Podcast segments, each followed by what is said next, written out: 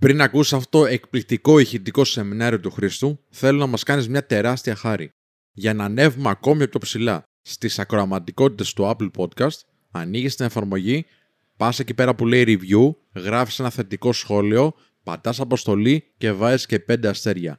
Μας βοηθάει πάρα πάρα πολύ να ανέβουμε ψηλά και να γίνουμε περισσότεροι. Εάν μας ακούς όμως από Spotify, μην ξεχάσεις να πατήσεις το κουμπάκι που λέει follow ή ακολουθήστε, ώστε να μας ακολουθείς και να ενημερώνεις για κάθε νέο ηχητικό επεισόδιο και παράλληλα να ενημερώσεις τους φίλους σου ότι βρισκόμαστε και σε αυτή την πλατφόρμα για να μας ακούν ηχητικά. Να είσαι καλά.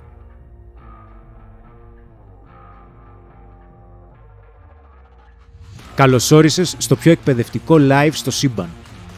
Μία εκπομπή για την αυτοβελτίωση και το φλερτ που θα σου λύσει με μοναδικό τρόπο τις σημαντικότερες απορίες που είχες ποτέ σε αυτά τα ζητήματα.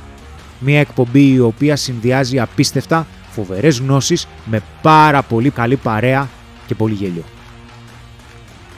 Βρεγμένη σανίδα. Πάμε! Μπαμ μπαμ, καλησπέρα, τι κάνετε!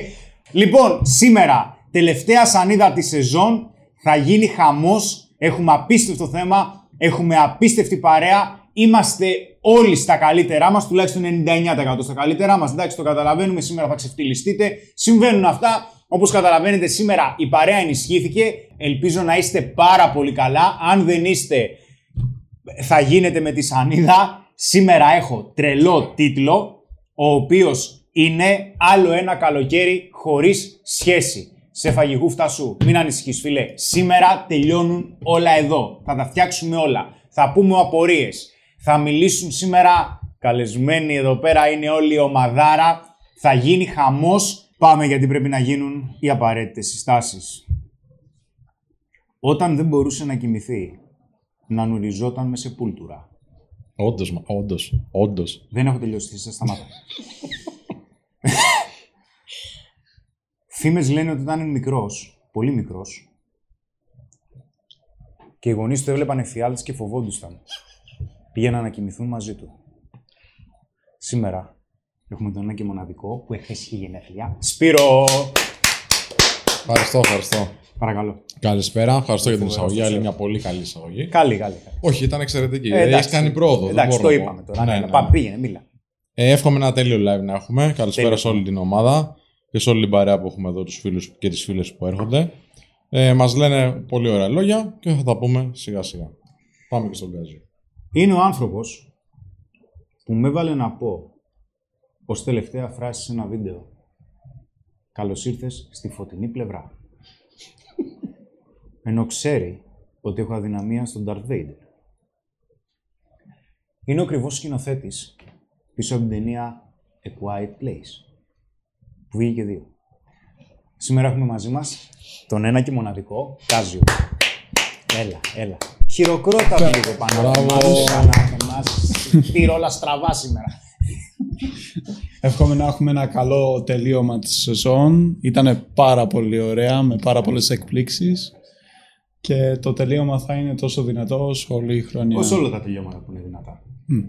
Ξέρεις λοιπόν, Φήμες λένε πως όταν κάνει role-playing πολλοί βάζουν τα κλάματα ή παίρνουν και τηλέφωνο τη μάνα τους για υποστήριξη. Κάποιες άλλες φήμες αναφέρουν ότι εξαιτίας της ανέβηκαν οι βάσεις πανελλήνιες. Σήμερα έχουμε μαζί μας τη μία και μοναδική Ελένη. Καλώς καλησπέρα, καλησπέρα, καλώς σας βρήκαμε.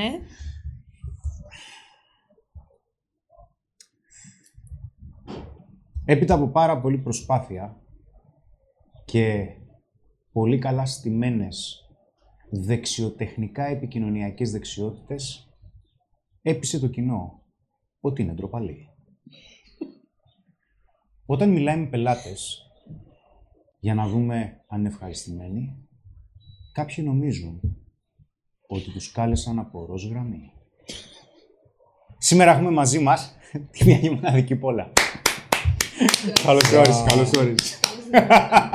λοιπόν, καλησπέρα. Σήμερα έχουμε προσθήκη γιατί είναι η τελευταία σεζόν. Είπαμε να έρθουν εδώ πέρα οι κοπέλες από την ομάδα της εκπαίδευσης να πούνε λιγάκι κάποιες απόψεις, να μοιραστούν κάποιες εμπειρίες, να μας πούν τη γνώμη τους σε κάποια θέματα, γιατί πάντα, μα πάντα η γυναικεία γνώμη θα μετράει, οπότε για οτιδήποτε θέλετε να τις ρωτήσετε, να περιμένετε, γιατί έχουμε κι άλλα να πούμε. Φυσικά, θα γίνει χαμός, καταλαβαίνετε, έχουμε όρεξη, είναι το season finale, finale όπως το είπε και ο Δημήτρης, οπότε καταλαβαίνετε ότι θα γίνει πανικός, περιμένουμε ερωτήσεις, περιμένουμε σχόλια, περιμένουμε να μας πείτε και τις δικές σας απόψεις, γιατί όπως καταλαβαίνετε το σημερινό θέμα καίει πολλούς ή έχει κάψει πολλούς. Γιατί το να έρχεται καλοκαιράκι και να είσαι για άλλη μια φορά μόνος και αν έχει περάσει και ο χειμώνας και ήσουν και εκεί μόνος και σε έχει φάει το Pornhub, αυτά δεν είναι καλά παιδιά, υπάρχουν και άλλες λύσεις. Τι λέει ο κόσμος Σπυρό; Λοιπόν, αρχικά λένε α, αυτές είναι παρουσιάσεις, πολύ ωραία τα είπες, τους αρέσουν αυτά. Έχεις μείνει χωρίς σχέση καλοκαίρι, Κάζιο; Ναι, μου έχει τύχει. Ήταν καλά, ρε φίλε. Κοίτα, παιδί. Ήταν, έβγαινα πολύ με φίλους και τα λοιπά. Δεν το έβλεπα τόσο πολύ. Και βοηθούσε κιόλας ότι και οι φίλοι μου ήταν ε, χωρίς σχέση. Οπότε. Ναι, ok. Okay. Βοηθούσε και αυτό, αλλά. Ήθελες όμως να έχεις κάποια κοπέλα; Εκείνη τη στιγμή δεν νομίζω να το έβλεπα σαν ανάγκη. Ήμουν σε φάση, ναι, ok, okay, θα ήθελα, αλλά δεν καίγομαι κιόλας. Δεν θα προσπαθήσω.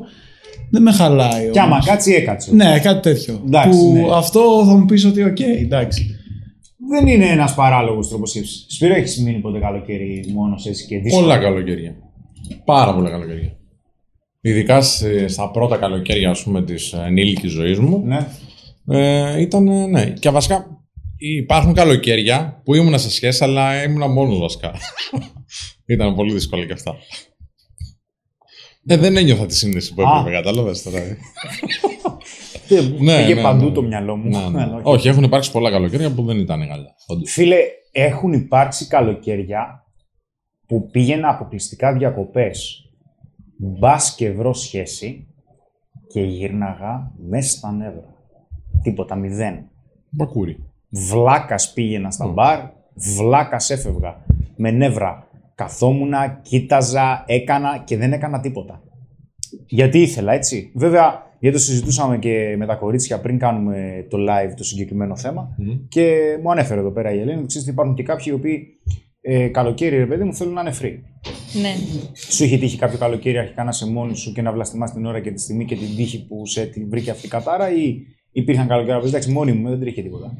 Κοίτα, γενικά δεν βλαστημούσα, ναι. γιατί ήμουνα ελεύθερη όταν ήμουν πιο μικρή, φοιτήτρια. Ε, οπότε πήγαινα στην πόλη καταγωγής μου, έβρισκα τις φίλες μου, βγαίναμε, δεν ήταν ότι είχα κάποιο κενό.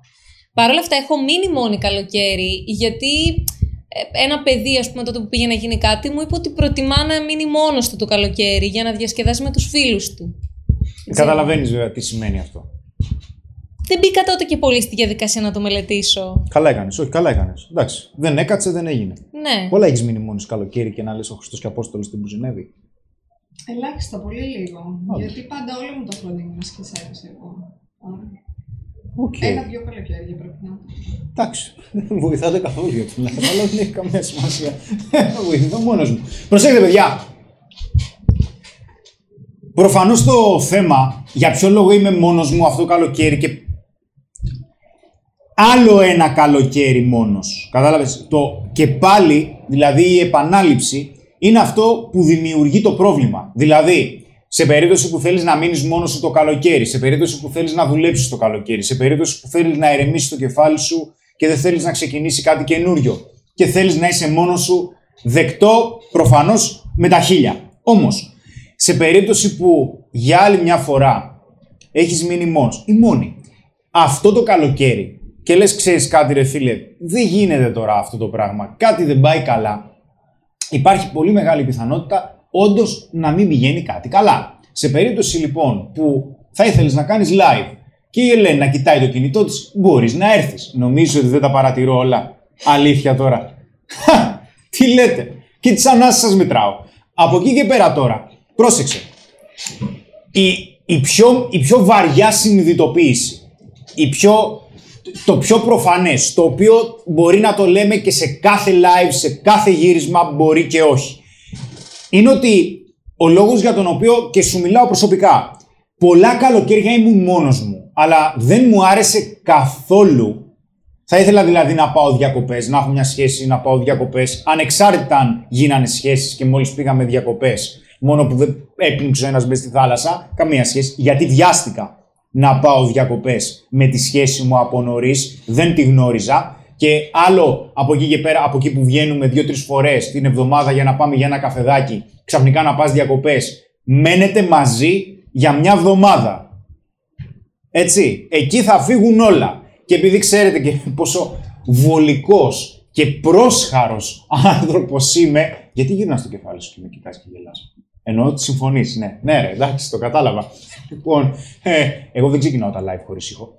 Οπότε, καταλαβαίνεις ότι ειδικά στο θέμα της τάξης ή της ακαταστασίας ή της καθαριότητας ή της ηρεμίας στον ύπνο, καταλαβαίνεις τώρα τι συνέβαινε. Φυσικά πού να μιλήσω, μην τυχόν και με απορρίψει ή με χωρίσει. Οπότε, το νούμερο ένα πρόβλημα, γιατί υπάρχει περίπτωση το να μένουμε μόνοι μας για άλλο ένα καλοκαίρι ενώ δεν μας αρέσει, να φανερώνει ένα ευρύτερο θέμα μιας ζωής η οποία δεν έχει κάτι ερωτικό. Είναι sexless. Και το νούμερο ένα ζήτημα είναι ότι δεν μιλούσα με γυναίκες. Είναι το νούμερο ένα θέμα. Και δεν έχει να κάνει με το ότι, που αυτό μπορεί να είναι ζήτημα, αλλά θα το πω συνέχεια, δεν μιλούσα με γυναίκες ε, σε επίπεδο στο ότι ξέρεις τι, δεν σε βλέπω και τόσο φιλικά. Γενικότερα στον κοινωνικό μου περίγυρο, δεν, επειδή δεν ήμουν και τόσο κοινωνικός, στον κοινωνικό μου περίγυρο δεν είχα παρέες όπου μπορούσα ή θα μπορούσα να γνωρίσω κάποια κοπέλα η οποία θα γίνει κάτι. Γιατί για, για εμένα εκεί που, που ήταν ορόσημο ήταν η φάση στην οποία αρχίζω και κοινωνικοποιούμε μεγάλος, ε, 20, αρχίζω και κάνω κάποιες παρέες, 19-20, αρχίζω και βγαίνω, αρχίζω και κοινωνικοποιούμε, γνωρίζω κόσμο, ωραίο κόσμο, που είχε και γυναίκες στην παρέα. Και φυσικά εκεί ήρθε και μία από τις πρώτες μακροχρόνιες σχέσεις μου, έτσι, που πραγματικά, να είναι καλά, γιατί τα περισσότερα σφάλματα τα έκανα εγώ, εντάξει, η κοπέλα ήταν πένα, τέσσερα, περίπου τέσσερα χρόνια που κάθισα αυτή τη σχέση, παιδιά, εντάξει, σας το λέω, δεν το λέω για την κοπέλα, βλαστήμισα. Δηλαδή, από εκεί πήρα κάποια παραδείγματα όπου, για παράδειγμα, ε, υπήρχε περίπτωση έκλαιγε χωρίς λόγο και δεν ήξερα γιατί, για παράδειγμα. Και δεν μπορούσα να τη βοηθήσω να, την, να εκφραστεί, ας πούμε. Και, τέλος πάντων. Ε, νούμερο 2. Ερωτική ζωή χάλια. Χάλια. Γιατί, γιατί προφανώς δεν υπήρχε αυτή η σπίθα της ερωτικής έλξης. Παρόλο που μπορεί να είχα αξία για εκείνη, δεν υπήρχε η σπίθα ότι ξέρεις τι, τον θέλω. Κάτι το οποίο λέω πολύ συχνά στους ανθρώπους που αναλαμβάνουμε. Γιατί αν η γυναίκα δεν δει συγκεκριμένα ελκυστικά χαρακτηριστικά, που σου λέει μου κάνει το κλικ. Για ποιο λόγο κάνει το κλικ στη γυναίκα, γιατί εκείνη τη στιγμή, στην πρώτη στιγμή της γνωριμίας σας, γιατί εκείνη τη στιγμή η γυναίκα θα χρειαστεί να δει αξία. Καλώς με τον έναν ή με τον άλλο τρόπο. Που το σημαντικότερο κομμάτι, από τα σημαντικότερα κομμάτια της αξίας που θα δει η γυναίκα σε εσένα είναι το κατά πόσο γουστάρεις τη ζωή σου. Αν γουστάρεις τη ζωή σου, ωραία, θα σας πω μια αλήθεια, μπορεί και να μην είναι και πολύ εύκολη ή πολύ απλή, όμως είναι η αλήθεια η οποία ξέρω εγώ. Το να γουστάρεις τη ζωή σου είναι κάτι πάρα πολύ απλό και ταυτόχρονα κάτι εξαιρετικά απαιτητικό. Το γουστάρω πραγματικά τη ζωή μου σημαίνει ότι έχω βρει κάτι το οποίο πραγματικά το αγαπάω και πετυχαίνω σε αυτό. Και δεν είναι εύκολο. Γιατί όταν κάτι πραγματικά το θέλεις, δεν είναι εύκολο να πετυχαίνεις σε αυτό, γιατί οι συνέπειες του να αποτύχεις είναι μεγάλες. Γιατί φοβάσαι μην το χάσεις. Τότε όμως πραγματικά γουστάρεις τη ζωή σου, γιατί η ζωή σου αρχίζει και αποκτάει ένα διαφορετικό νόημα. Γιατί ξέρεις ότι εκεί που βρίσκεσαι ανήκεις. Και αυτό είναι σημαντικό. Γιατί η οποιαδήποτε εξέλιξη και οποιασδήποτε νευροψυχολογικά ικανότητες αρχίζεις και χτίζεις, όλες αυτές οι ικανότητες θα ταιριάζουν περισσότερο στην προσωπικότητά σου. Με αποτέλεσμα θα εξελίσσεσαι συνεχώς σε κάτι καλύτερο και σε κάτι πιο διευρυμένο. Γιατί η ικανότητα που λέει η διαδικασία της ορίμανσης είναι ότι μπορείς να επιλέγεις ανάμεσα σε μια παλέτα δεξιοτήτων οι οποίες μπορεί να μην ταιριάζουν στην προσωπικότητά σου. Δηλαδή, εγώ είμαι εσωστρεφής, αλλά τώρα είμαι εξωστρεφής, αλλά σε βοηθούν να αναπτυχθείς σε σημαντικούς για εσένα τομείς στη ζωή σου. Σε περίπτωση που δεν το κατάλαβες, θα ξαναδείς το βίντεο. Άντε. Τώρα, βλέπει λοιπόν μια γυναίκα μια αξία. Δηλαδή, γουστάρεις στη ζωή σου, υπάρχουν κάποιες βάσεις και σου λέει ε, έχει να μου προσφέρει κάποια αξία σε περίπτωση που τον επιλέξω για ερωτικό σύντροφο, σε περίπτωση που πάμε να κάνουμε κάτι σταθερό. Αν όμως δεν πιστεύεις ότι έχεις αξία να προσφέρεις, παρόλο που μπορεί να έχεις σαν τα ακίνητα αντικειμενική αξία βιολογικο-εξελικτικά ή και κοινωνικά, αλλά απέναντι στη γυναίκα βγάζεις συνεχώς ανασφάλειες ότι δεν πιστεύεις πως τις αξίζεις Δηλαδή δεν δείχνεις και στη γυναίκα ότι την επέλεξες γιατί είναι ξεχωριστή, αλλά την επέλεξες γιατί απλά δεν έχεις κάτι άλλο. Η γυναίκα θα αρχίζει να αισθάνεται ανασφάλεια. Δεν θα υπάρχει αυτή η ερωτική ψπίθα «τον θέλω». Και τότε τι συμβαίνει; Αρχίζει και σου λέει «καλώς είσαι, αλλά θα χρειαστεί να επενδύσεις πολύ περισσότερο θα χρειαστεί να μου δείξεις ότι είμαι ξεχωριστή. Γιατί; Γιατί κάτι δεν πάει καλά στο σύστημα. Θα χρειαστεί να κυνηγήσεις. Θα χρειαστεί να επενδύσεις. Θα χρειαστεί να κάνεις κάτι παραπάνω από κάποιον που θα θαύμαζα. Και εσύ λες, μα καλά, μάλλον θέλει κυνήγη. Και συνεχίζει. Κυνηγάς, κυνηγάς, κυνηγάς. Φυσικά η αξία πέφτει όσο κυνηγάς. Και ο φαύλος κύκλος συνεχίζει και γίνεται και χειρότερος. Γι' αυτό και θα φτάσεις στο σημείο όπως είχα φτάσει εγώ, που το, το ερωτικό κομμάτι αρχίζει και σβήνει. Γιατί, γιατί αρχίζει και είναι μαζί σου για να είναι μαζί σου, όχι γιατί συνεχίζει αυτή η ερωτική σπίθα, όχι γιατί σκέφτεται και εκείνη, Ω, κάτι πρέπει να κάνω κι εγώ για να τον κερδίσω, ξέρεις, μήπως τον χάσω. Όχι ότι πρέπει να δημιουργήσει ανασφάλειες στη γυναίκα, ε, με αυτόν τον τρόπο, έτσι δεν πρέπει να είμαστε χειριστικοί σε αυτό, αλλά το, το σημαντικότερο είναι ότι όταν μιλάς και αποφασίζεις να φλερτάρεις με κάποιον ή με κάποια, εκείνη τη στιγμή αρχίζεις και λες «Εμένα η ζωή μου έχει αξία». Καλώς, έχει αξία. Ωραία. Όταν θα μπει στη ζωή μου, θα την κάνεις καλύτερη ή χειρότερη;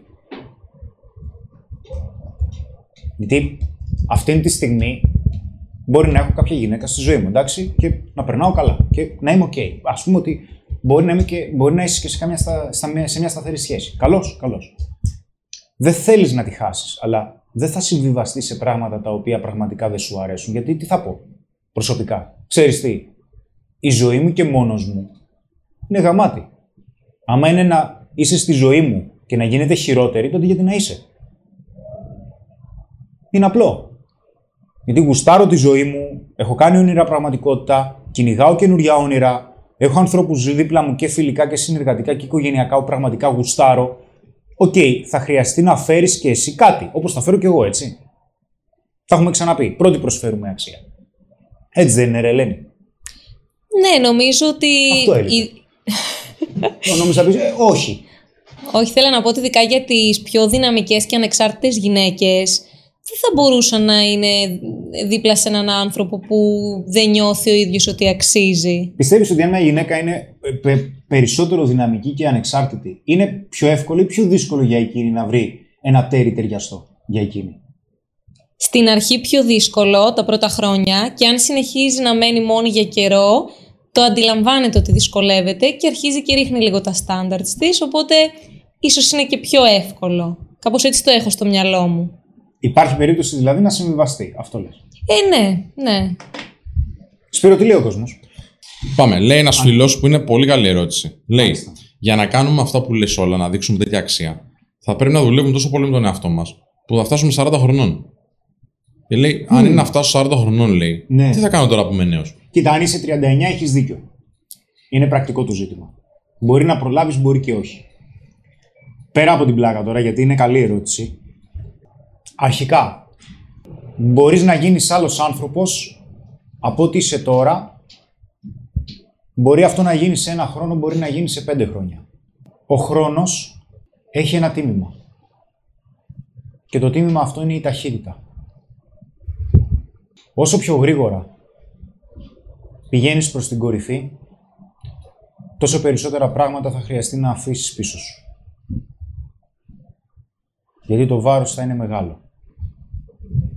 Εξαρτάται αν θες να πας στην κορυφή. Το αν θα νικήσεις ή όχι, γιατί το να γίνεις καλύτερος και για να μπορέσεις να αλλάξεις την εικόνα που έχεις για τον εαυτό σου και να αποκτήσεις μια ζωή που γουστάρεις για εμένα, είναι μονόδρομος. Δεν υπάρχει άλλη επιλογή. Γιατί μία ζωή έχεις. Και αυτό δεν είναι ούτε ελληνική ταινία, ούτε τίποτα. Είναι πραγματιστικό. Θα χρειαστείς νίκες. Χωρίς νίκες, ο εγκέφαλός σου δεν μπορεί να ακούσει ότι αξίζεις. Η αυτοεκτίμησή σου θα ανεβεί πιο γρήγορα και με πιο σημαντικό τρόπο όταν οι νίκες αυτές συνδέονται με πράγματα τα οποία είναι σημαντικά για εσένα. Φυσικά, είναι πολύ πιο δύσκολο να καταφέρεις γρήγορα σημαντικές νίκες σε σημαντικά πράγματα για εσένα γρήγορα. Είναι μεγαλύτερο το ψυχικό κόστος, γιατί είναι η ταχύτητα. Και η τριβή που δημιουργείται ψυχικά για να ξεπεράσεις γρήγορα περιοριστικές πεπιθήσεις και να έρθεις, να έρθεις αντιμέτωπος με φόβους, θα είναι πολύ πιο έντονη αυτή η επαφή. Το κέρδος θα είναι ότι θα έχεις πάει πιο γρήγορα. Αν θέλεις να πας πιο γρήγορα. Αλλά, αν πιστεύεις ότι μπορεί να κάνεις 10 ή 15 ή 20 χρόνια για να γίνεις η καλύτερη εκδοχή του εαυτού σου, για εμένα δεν υπάρχει πολύς χρόνος ή λίγος χρόνος για να βελτιωθείς. Γιατί δεν τελειώνει αυτή η διαδικασία, γιατί σε, οποιο, σε οποιοδήποτε τομέα και αν πας, είναι σαν να παίζεις παιχνίδι καινούριο. Ο κάθε τομέας έχει και διαφορετική κορυφή. Το ότι μπορεί να πιάσεις κορυφή σε έναν τομέα δεν σημαίνει ότι έχεις πιάσει κορυφή στον άλλο. Αυτό όμως που θα χρειαστεί να καταλάβεις είναι ότι για να μπορέσεις να βρεις μια γυναίκα η οποία ας πούμε ότι σε γουστάρει ή ότι σε θαυμάζει ή ότι πραγματικά βρίσκει αξία και ελκυστικά χαρακτηριστικά για εσένα, μπορεί να είναι τόσο εύκολο όσο και δύσκολο ταυτόχρονα. Γιατί τα πάντα επηρεάζονται από τον παρατηρητή. Γιατί αν βλέπεις εσύ τον εαυτό σου ως κάποιον ελκυστικό, αν εσύ βλέπεις τον εαυτό σου ως κάποιον ο οποίος είναι σεξι, αναπόφευκτα αυτά αργά ή γρήγορα θα, θα βρεις μια γυναίκα καθώς μιλάς και επικοινωνείς και φλερτάρεις που θα μπορέσει να το δει αυτό. Γιατί αυτό που εσύ αισθάνεσαι, είτε με τον έναν είτε με τον άλλο τρόπο, προβάλλεται. Μπορεί να μην το προβάλλεις στη μία γυναίκα που θα φλερτάρεις στη δεύτερη ή στην τρίτη ή στην τέταρτη, γιατί μπορεί να μην ταιριάζεται ή γιατί μπορεί να μην τις πετύχεις στις κατάλληλες συνθήκες της ζωής τους και στο κατάλληλο timing. Μπορεί να έχουν κάποια σχέση, μπορεί να θέλουν να μείνουν μόνοι τους, μπορεί να έχουν χωρίσει. Μπορεί οι δουλειές τους να είναι ανάστατο κύριος και να φέρουν λιγάκι ψυχραιμία στη ζωή τους για να τα βάλουν σε μια σειρά και μετά να θέλουν να αφιερώσουν χρόνο σε μια σχέση. Αλλά μπορεί η έκτη γυναίκα που θα γνωρίσεις να έρθει και να κουμπώσει. Το θέμα είναι ότι καλύτερα εσύ ο ίδιος να αποφασίσεις ότι χρειάζεται να βελτιωθείς, και εκεί καταλήγουμε και στα κριτήρια και στην αξία μας για άλλη μια φορά, να βελτιωθείς έτσι ώστε η γυναίκα που θα γνωρίσεις πραγματικά να σε γουστάρει, γιατί αυτό που θα δημιουργηθεί θα είναι κάτι ποιοτικό και δεν θα έχεις τα ίδια θεμέλια να δουλέψεις, από το να βρεις μια γυναίκα και να συμβιβαστείς επειδή τη διάλεξες απλά για να είσαι με κάποια. Γιατί η σχέση, η σχέση αυτή διαρκώς θα βγάζει προβλήματα τα οποία δεν θα λύνονται εύκολα γιατί ούτε εσύ θα είσαι μαζί της επειδή πραγματικά έχεις δει κάτι ξεχωριστό γιατί σε κάνει να αισθάνεσαι ξεχωριστό χωρίς να το προσπαθεί και ταυτόχρονα και εκείνη θα έχει πολύ καλύτερη επικοινωνία μαζί σου γιατί θα τη θεωρείς ξεχωριστή και θα το δείχνεις. Αλλά για να μπορέσεις να καταλάβεις κάτι τέτοιο θα χρειαστεί και κάποια εμπειρία. Αυτά δεν έρχονται από το ένα λεπτό στο άλλο. Αν δεν έχεις κάτι να γράψεις, καλύτερα κάτι στην άλλη κάμερα, γιατί δεν φαίνεται καλά. Το ξέχασα να γράψω. Αλλά λένε ότι τα λες και γαμό, ρε φίλε. Ευχαριστώ. Μπορώ να προσθέσω κι εγώ κάτι εδώ. Φυσικά και όχι. Λοιπόν, Σπύρο, τι λέει, ρε, καλά; Πολύ καλά, Θα πας εσύ. διακοπές. Έχω κανονίσει κάτι, ναι. Εγώ δεν έχω κανονίσει ακόμα. Αγενής. Έλα, Ελένη, πες το. Λοιπόν, ε, θέλω να πω, επειδή αυτή την. Ε, ε, το έχω ξανακούσει αυτό και το ακούω λίγο σαν δικαιολογία προσωπικά, ότι εντάξει, ας μην ασχοληθώ με τον εαυτό μου, γιατί μπορεί να μου πάρει και πολλά χρόνια. Όπως επέδρασε σε μένα τουλάχιστον η αυτοβελτίωση, θα έδινα την εξή συμβουλή ότι Δεν χρειάζεται να πας και να αγοράσεις 15-20 βιβλία ή να παρακολουθήσεις πάρα πολλά σεμινάρια και από το ένα να πηγαίνεις στο άλλο. Το θέμα είναι να διαβάσεις ένα βιβλίο, να παρακολουθήσεις κάποιο σεμινάριο και να ξεκινήσεις να κάνεις πράξεις για να δεις τι δουλεύει σε σένα. Γιατί μπορεί να διαβάζεις για πάρα πολύ καιρό και να μείνεις στη θεωρία και φυσικά έτσι να μην εξελιχθείς. Βέβαια, συμφωνώ. Να πω κι εγώ κάτι. Υπάρχει και η άλλη δικαιολογία που λένε πολλοί ότι ας τη αρέσει έτσι όπως είμαι. Ότι είμαι αυθεντικά εγώ. Και δεν κάνουν τίποτα, τίποτα να εξελιχθούν και μένουν στάσιμοι. Ναι, πολλές φορές αυτό το λέμε. Αυτό είναι μεγάλο λάθος. Ναι. Πιστεύω. Σαν αντίδραση είναι αυτό. Ότι ξέρεις τι, εντάξει, άμα γουστάρει, ρε φίλε, εγώ έτσι είμαι. Θα αλλάξω εγώ τώρα για την κάθε κοπέλα. Ναι, δεν αλλάζουμε για τους άλλους, αλλά ξέρεις, στις πρώτες μου έτσι εκατοντάδες απορρίψεις, εντάξει, το γυναικείο φίλο για εμένα τάχθηκε εχθρός. Μου έφταιγαν όλα. Ε, γιατί, γιατί δεν μπορούσα να αποδεχτώ ότι ήμουν σε τόσο χάλια επίπεδο. Δεν είναι εύκολο να αποδεχτούμε το που βρισκόμαστε. Και πολλές φορές μπορεί να μας στέλνει οι άλλοι. Δεν θα αλλάξουμε για να μας επιλέξει κάποιος άλλος θα επιλέξουμε να αλλάξουμε για εμάς. Αν όμως βλέπουμε ότι η απόρριψη είναι κάτι επαναλαμβανόμενο, sorry παιδιά, αλλά και η γυναικεία φύση ίσως μας μεταφέρει κάποιες αλήθειες που μπορεί να χρειάζονται διόρθωση.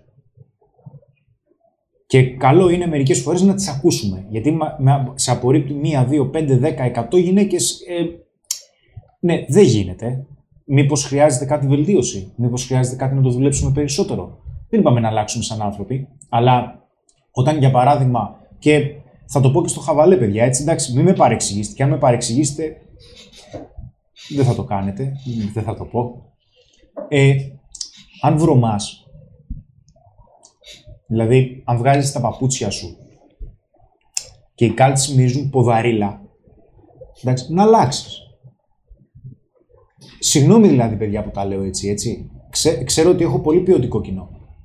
Αν, για παράδειγμα, τα νύχια σου είναι μαύρα, όχι λόγω της δουλειάς σου, αν είναι απεριποίητα, ή, για παράδειγμα, έχεις ξεπεράσει τα 30-35 και έχεις τυχοφυΐα και οι τρίχες φεύγουν από τα αυτιά, ας πούμε, λες και έχεις θάμνους, αυτό σημαίνει ότι δεν περιποίησε τον εαυτό σου. Δεν σημαίνει ότι θα κάνεις κάτι. Δεν σημαίνει ότι θα κάνεις κάτι για τη γυναίκα σημαίνει ότι κάθε φορά που περιποιείσαι τον εαυτό σου και κάνεις κάτι για αυτόν, προσφέρεις αξία στον εαυτό σου. Γιατί αν εσύ δεν προσφέρεις αξία στον εαυτό σου, για ποιο λόγο να σου προσφέρουν οι άλλοι αξία; Δεν είναι δυνατόν να πας να διαπραγματευτείς. Γιατί τα πάντα στη ζωή είναι μια διαπραγμάτευση. Αν δεν πιστεύεις ότι έχει σημαντική αξία να προσφέρεις. Γιατί; Γιατί τότε δεν θα μπορείς να πεις όχι στη διαπραγμάτευση. Και τι σημαίνει αυτό; Είναι πάρα πολύ σημαντικό. Γιατί; Γιατί σημαίνει ότι στις περισσότερες διαπραγματεύσεις οι οποίες είναι σημαντικές στη ζωής σου θα λες ναι, παρόλο που θα ήθελες να πεις και όχι. Αυτό τι σημαίνει; Ότι στις περισσότερες διαπραγματεύσεις στη ζωής σου που θα πεις ναι ενώ θα ήθελες να πεις όχι, οι συνθήκες οι οποίες γίνονται οι διαπραγματεύσεις αυτές είναι πιο ευνοϊκές για τους άλλους και όχι τόσο για εσένα. Και όταν συνεχώς κλείνεις διαπραγματεύσεις που είναι συνεχώς πιο ευνοϊκές για τους άλλους, τότε έχεις ήττες. Και όταν έχεις ήττες, ο εγκέφαλός σου αρχίζει και καταλαβαίνει ειδικά ο frontal cortex, ο τροχιακός φλοιός, ο οποίος είναι το αυτοπροσδιοριζόμενο τμήμα του εγκεφάλου, το οποίο αρχίζει και καθορίζει τη, και, και ακτινογραφεί, ε, σκανάρει την προσωπική σου αξία και αυτοεκτίμηση, αρχίζει και σου λέει «Hey man, έχεις πολλές ήττες, μάλλον δεν αξίζεις». Και τότε αρχίζεις και γίνεσαι μνησίκακος. Αρχίζεις και λες, και γιατί να αλλάξω εγώ; Α έρθει εκείνη να μου μιλήσει. Φίλε, μαζί σου είμαι, απλά δεν θα έρθει. Είναι απλό. Είναι απλό. Στο λέω γιατί το έχω πει. Ε, φίλε, γιατί να πάω εγώ; Γιατί δεν θα έρθει; Ωραία. Είμαι μαμάω και δέρνω. Γιατί να μην έρθουν οι εταιρείες να μου στείλουν εμένα βιογραφικό; Α έρθουν εκείνες να μου πάρουν συνέντευξη. Δεν θα έρθουν. Sorry. Πρέπει να πας. Και θα στείλεις βιογραφικά μέχρι να βρεις τη δουλειά που θες ή να βρεις δουλειά ανάλογα με τις ανάγκες σου. Δεν πάει να πεινάς. Να δουλέψεις όποια δουλειά θέλεις. Γιατί καμιά δουλειά δεν είναι ντροπή. Καμιά δουλειά δεν είναι ντροπή. Τι να κάνουμε τώρα; Τι λέει ο κόσμος Ο Δημήτρης Σεμ λέει κάτι πολύ σωστό. Χρήστο λέει δεν έχω και καμιά μεγάλη εμπειρία με τις γυναίκες. Αλλά αυτό που έχω καταλάβει είναι ότι η γυναίκα είναι ένας καθρέφτης του εαυτού μας. Ό,τι συναισθήματα προβάλλεις, αυτά παίρνεις πίσω. Οι γυναίκες είναι ένας καθρέφτης του μελλοντικού σου εαυτού. Αν μπορέσεις να λύσεις αυτόν τον γρίφο, τότε θα καταλάβεις τα πάντα. Γιατί αντι... αντι- βλέπει το όραμα που έχεις για τον εαυτό σου. Δεν σε βλέπει πως είσαι μόνο τώρα. Γιατί η γυναίκα εξελικτικά τι σου λέει; Εξελικτικά. Δεν το καταλαβαίνει καν. Απογόνους. Θα δημιουργήσουμε απογόνους. Ε, πραγματικά θα μπορέσει να με ενισχύσει. Χριστάρα λέει ο Δεβάλη με χώρισε μετά από 4 χρόνια σχέση γιατί μου είπε ότι την τελευταία εβδομάδα δεν ένιωθε καλά μαζί μου και ένας μικροτσακωμός, μικροτσακωμός μας ήταν το κερασάκι στην τούρτα. Υπάρχουν πιθανότητες να μου ξαναστείλει; Αδελφέ μου, αρχικά λυπάμαι πολύ. Πραγματικά, ένας απροσδόκητο χωρισμός καταλαβαίνω ότι είναι δύσκολος. Αλλά δεν ήταν η τελευταία εβδομάδα. Αφορμή έψαχνε. Καταλαβαίνω ότι μπορεί να είναι λίγο σκληρό αυτό που σου λέω και καταλαβαίνω ότι μπορεί να περνάς δύσκολα, εντάξει. Γιατί πάνω απ' όλα μπορεί εδώ πέρα να κράζω, να φωνάζω και να κρατάω σανίδες, αλλά ξέρω ότι σας κρατάω παρέα και μου κρατάτε παρέα. Οπότε κάνε υπομονή. Αν θέλεις μία προσωπική συμβουλή, σε παρακαλώ, θα χρειαστεί να κάνεις δύο πράγματα. Εντάξει. Το πρώτο θα είναι, άκουσε τι σου λέω. Άκουσε τι σου λέω. 15 μέρες θα εξαφανιστείς. 15 μέρες. Εξαφανίσου. Είτε σε πάρει τηλέφωνο είτε επικοινωνήσεις, σε παρακαλώ πολύ, απλά στείλ της και πες θέλω απλά να μείνω μόνος μου για δύο εβδομάδες. Σε παρακαλώ πολύ, άφησε με λίγο να σιγάσω και μην επικοινωνήσεις. Είναι πάρα πολύ σημαντικό να καταλάβει και καταλαβαίνω ότι αυτό που λέω είναι σκληρό, πως μπορείς να ζήσεις και να πετύχεις και χωρίς εκείνη. Γιατί μόνο τότε θα καταλάβει ότι μπορεί και εκείνη να στηριχτεί σε εσένα. Ή υπάρχει περίπτωση να μην σου στείλει, άκου, 20 με 25% από, από προσωπικές μου υποθέσεις που έχω αναλάβει, 20 με 25% είναι να μην σου στείλει. Αν δεν σου στείλει δηλαδή στις επόμενες δύο εβδομάδες, ε, τότε πραγματικά θέλει να μείνει και μόνη της, δηλαδή κουράστηκε από τη σχέση. Αυτό συνήθως συμβαίνει όμως σε ηλικίες οι οποίες είναι περίπου 20 με 26-27. Σε μεγαλύτερες ηλικίες, στις περισσότερες περιπτώσεις που έχω αναλάβει εγώ και είναι εκατοντάδες, μάλλον θα σου στείλει στις επόμενες δύο εβδομάδες. Γι' αυτό και χρειάζεται να κάνεις το δεύτερο, το οποίο είναι να επικοινωνήσεις μαζί μας και να μπεις άμεσα σε πρόγραμμα. Σε πρόγραμμα. Άμεσα. Άμεσα. Εντάξει, όπως και να έχει την πρώτη συμβουλή να την ακολουθήσεις όπως και να έχει φίλε. Ε, ο Κώστας 2 λέει: Όταν μετά από 1,5 χρόνο σχέσης και 4 μήνες χωρισμένοι με χρόνια σεζόν σε Μύκονο και Σαντορίνη τη σκέφτεσαι συνεχώς και τη θες όσο τίποτα, πώς θα την παλέψεις; Όταν λέει ότι πάει σεζόν, ο άνθρωπος μάλλον εννοεί ότι πάει εκεί πέρα, γνωρίζει κόσμο, έχει αλληλεπιδράσεις με γυναίκες και όλα αυτά, αλλά παρόλα αυτά δεν έχει βρει κάτι αντίστοιχο. ο ρομαντικός Θα χρειαστεί φίλος. να δώσεις πόνο στους σημαντικότερους πυλώνες της ζωής σου και να τους εξελίξεις, φιλέ. Θα δώσεις πόνο εκεί.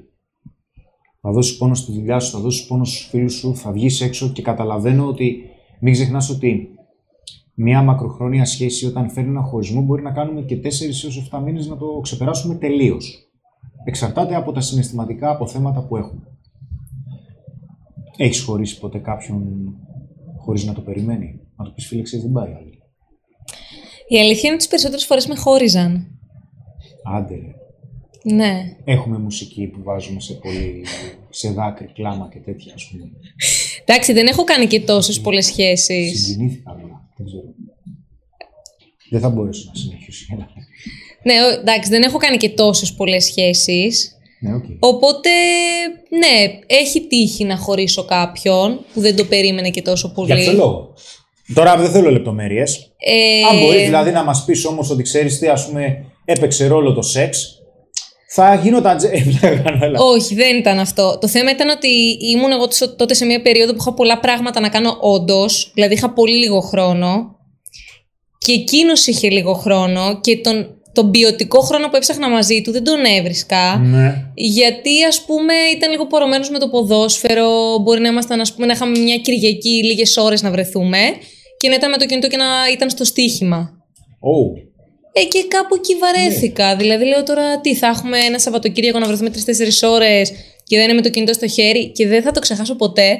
Κάποια στιγμή ήμασταν αγκαλιά και συνέχιζε να είναι με το κινητό. Και του λέω «Ρε εσύ, τι θα αλλάξει, του λέω κάθε ένα λεπτό που κοιτάς το κινητό σου; Μου λέει, μπορεί να μπει γκολ. Ε, ήταν από τα κερασάκια στην τούρτα. Παρ' όλα αυτά, είναι πολύ το παιδί. Δεν έχω παράπονο. Αλλά Ο ναι. καλύτερος, σίγουρα. Ναι, εντάξει, δεν μπορούμε να. Εντάξει. Δε, δεν ήταν ποιοτική σχέση. Όχι. Πριν τρία χρόνια, λέει, είχα απορρίψει μια κοπέλα, λίγο μικρότερη μου, γιατί είχε σχέση τότε. Να προσπαθήσω να επικοινωνήσω ξανά μαζί της, τώρα που είναι καλοκαίρι. Λέει ο φίλος ο Νικ Μπολ. Δηλαδή, τώρα να ρωτήσω, ρε φίλε. Επίτηδες τις κάνετε Illuminati τις ερωτήσεις. Δηλαδή, η μόνη γυναίκα δηλαδή τώρα που έχεις έτσι στο, στον περίγυρό σου είναι εκείνη που είχες απορρίψει πριν τρία χρόνια; Δεν έχεις δηλαδή κάποια άλλη γυναίκα που θα μπορούσες να της δείξεις τις προφέσεις σου σε κάποια κοινή παρέα; Δεν υπάρχει κάποια γυναίκα που μπορεί να βλέπει συχνά στη γειτονιά σου και να σου έχει κεντρήσει το ενδιαφέρον; Λέω εγώ τώρα. Αλλά την απέρριψες πριν τρία χρόνια και θα τη στείλεις τώρα, ξέρω εγώ. Στείλ τη. Άντε. Παναγία μαζί σου. Μήπως του είχε μείνει αποθυμένο. Γιατί τότε είχε σχέση, μπορεί να του άρεσε, να μην μπορούσε να κάνει κάτι με την κοπέλα και σου λέει τώρα, ας πούμε, μπορεί να μεγάλωσε και η κοπέλα να είναι ακόμα πιο ωραία. Υπό την έλλειψη των επιλογών το μυαλό τρελαίνεται. Και με τις πολλές επιλογές το μυαλό τρελαίνεται, αλλά τέλος πάντων αυτό είναι άλλη συζήτηση. Ναι. Τι λένε, τι λένε. Μου λένε χρόνια πολλά πάλι. Ευχαριστώ πάρα πολύ, παιδιά. Ευχαριστώ πάρα, πάρα πολύ για τις ευχές σας. Λοιπόν, τα προγράμματα που έχετε είναι με live διδασκαλία ή και σε βίντεο. Έχουμε και τα δύο ανάλογα τις ανάγκες του κάθε ανθρώπου. Εξετάζουμε τις ανάγκες πρώτα και αν δούμε ότι ένα πρόγραμμα εκπαίδευσης που έχουμε, είτε με βίντεο, είτε live, είτε από κοντά, είτε με zoom, του ταιριάζει, αυτό του προτείνουμε.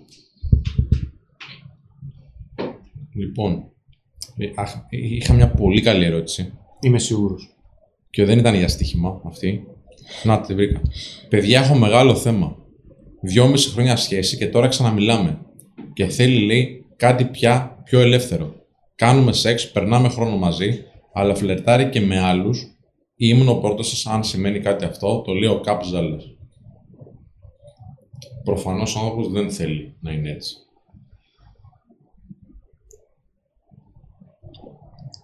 Ξέρεις,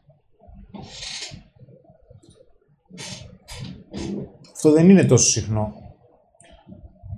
Να σου πω μέσα σε εισαγωγικά ότι το φυσιολογικό που πρέπει να συμβαίνει, το πρέπει με προσοχή, είναι ότι η γυναίκα, το φυσιολογικό είναι να σε θέλει για κάτι παραπάνω και για κάτι πιο σταθερό. Οπότε εδώ πέρα έχει να κάνει με δύο πράγματα. Απλά περνάει καλά μαζί σου και η ίδια για δικούς της λόγους ή συνθήκων ή ψυχολογικούς λόγους δεν θέλει να κάνει σχέση, να εμπλακεί δηλαδή σε κάτι σταθερό ή για κάποιο λόγο, για κάποιο λόγο βιολογικά πιστεύει ότι δεν θα της παρέχει την ασφάλεια ή τη σταθερότητα που θα χρειαζόταν. Τι λέτε κορίτσια σε αυτό το μυστήριο; Εγώ λέω ότι έχει να κάνει η ηλικία, όπως λέω σε όλα τα βίντεο με το όλο προβλήματα. Ε, γιατί αν όντως είναι σε μια μικρή ηλικία και η κοπέλα, ας πούμε, τώρα μπορεί να πέρασε κάπου φοιτήτρια ε, και να θέλει να, να τη δει λίγο αλλιώς τη ζωή της, μπορεί να μην θέλει να έχει κάποια σχέση, όπως αντίστοιχα και ένας άντρας. Συμφωνώ, δε, απόλυτα. Εντάξει, την άποψή μου ερώτηση. Εγώ έτσι μπορεί να το σκεφτώ. Ρε, εντάξει, σε πειράζω. Άντε! Αφού σας είπα πριν το live θα σας πειράζω. Ε, ναι, εγώ το σκεφτόμουν κάπως έτσι. Ή θα σκεφτόμουν επίσης αυτό που ανέφερες και εσύ, ότι αν η κοπέλα δεν είναι καλά ψυχολογικά ή αν έχει στο οικογενειακό της περιβάλλον ε, δει μια παρόμοια κατάσταση με τη μητέρα της, τον πατέρα της Ναι. κτλ. Μήπως γι' αυτό; Εγώ σου έχω την απάντηση, αλλά οκ. Πολλά τι λες. Δεν τον θαυμάζει. Δεν τον εκτιμάει τόσο πολύ. Έχει χαθεί όλο αυτό. Άκου, Βιλέ. Σε έχει όποτε θέλει. Γι' αυτό. Ζωγραφίζω, δεν ξέρω τι κάνω σήμερα. Τι λέει ο κόσμος Σπύρο; Να σου πω κάτι. Εγώ πιστεύω επίσης ότι παίζει να θέλει να χωρίσει και να μην θέλει να το στεναχωρήσει. Γιατί έτσι όπως κρίνω από τον τρόπο που γράφει, μπορεί να είναι, και χαμηλή, είναι πιο μικρής ηλικίας. Και παίζει δηλαδή να θέλει να το λήξει η άλλη. Απλά μπορεί να είναι η πρώτη του σχέση και να μην θέλει να τον. Ναι, ναι. Α, οκ. Ναι, ναι. Λοιπόν, μετά από 7, 7 παρά χρόνια λέει σχέση, χωρίσαμε. Προσπαθούσα τα τελευταία τουλάχιστον δύο χρόνια να το σώσω, αλλά έπεφτα σε τείχο εγωισμού και αρνητισμού. Το μόνο που την ένοιαζε ήταν η δουλειά και είχαν χαθεί όλα, λέει ο Κωνσταντίνος Κουτριάρης. Δύο χρόνια τώρα τι προσπάθησες, φίλε, δεν το βλέπεις, ας πούμε. Λοιπόν, λέει ο Χάιζενμπεργκ, εγώ πριν κάνω προσέγγιση πλέον προσέχω πολύ το βλέμμα και τις εκφράσεις στο πρόσωπο της γυναίκας. Να μην είναι μουτρωμένη. Α, λες, α, μουτρωμένη εννοεί αυτός τώρα να μην είναι σνόμπ. Λες και είναι πριγκίπισσα, λέει προτιμώ να είναι μέτρια και να χαμογελάει και να βγάζει ένα καλό vibe.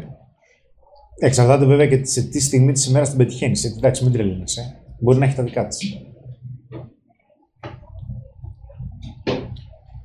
Αμ, με παράτησε η γυναίκα μου, λέει τι να κάνω. BMW M5.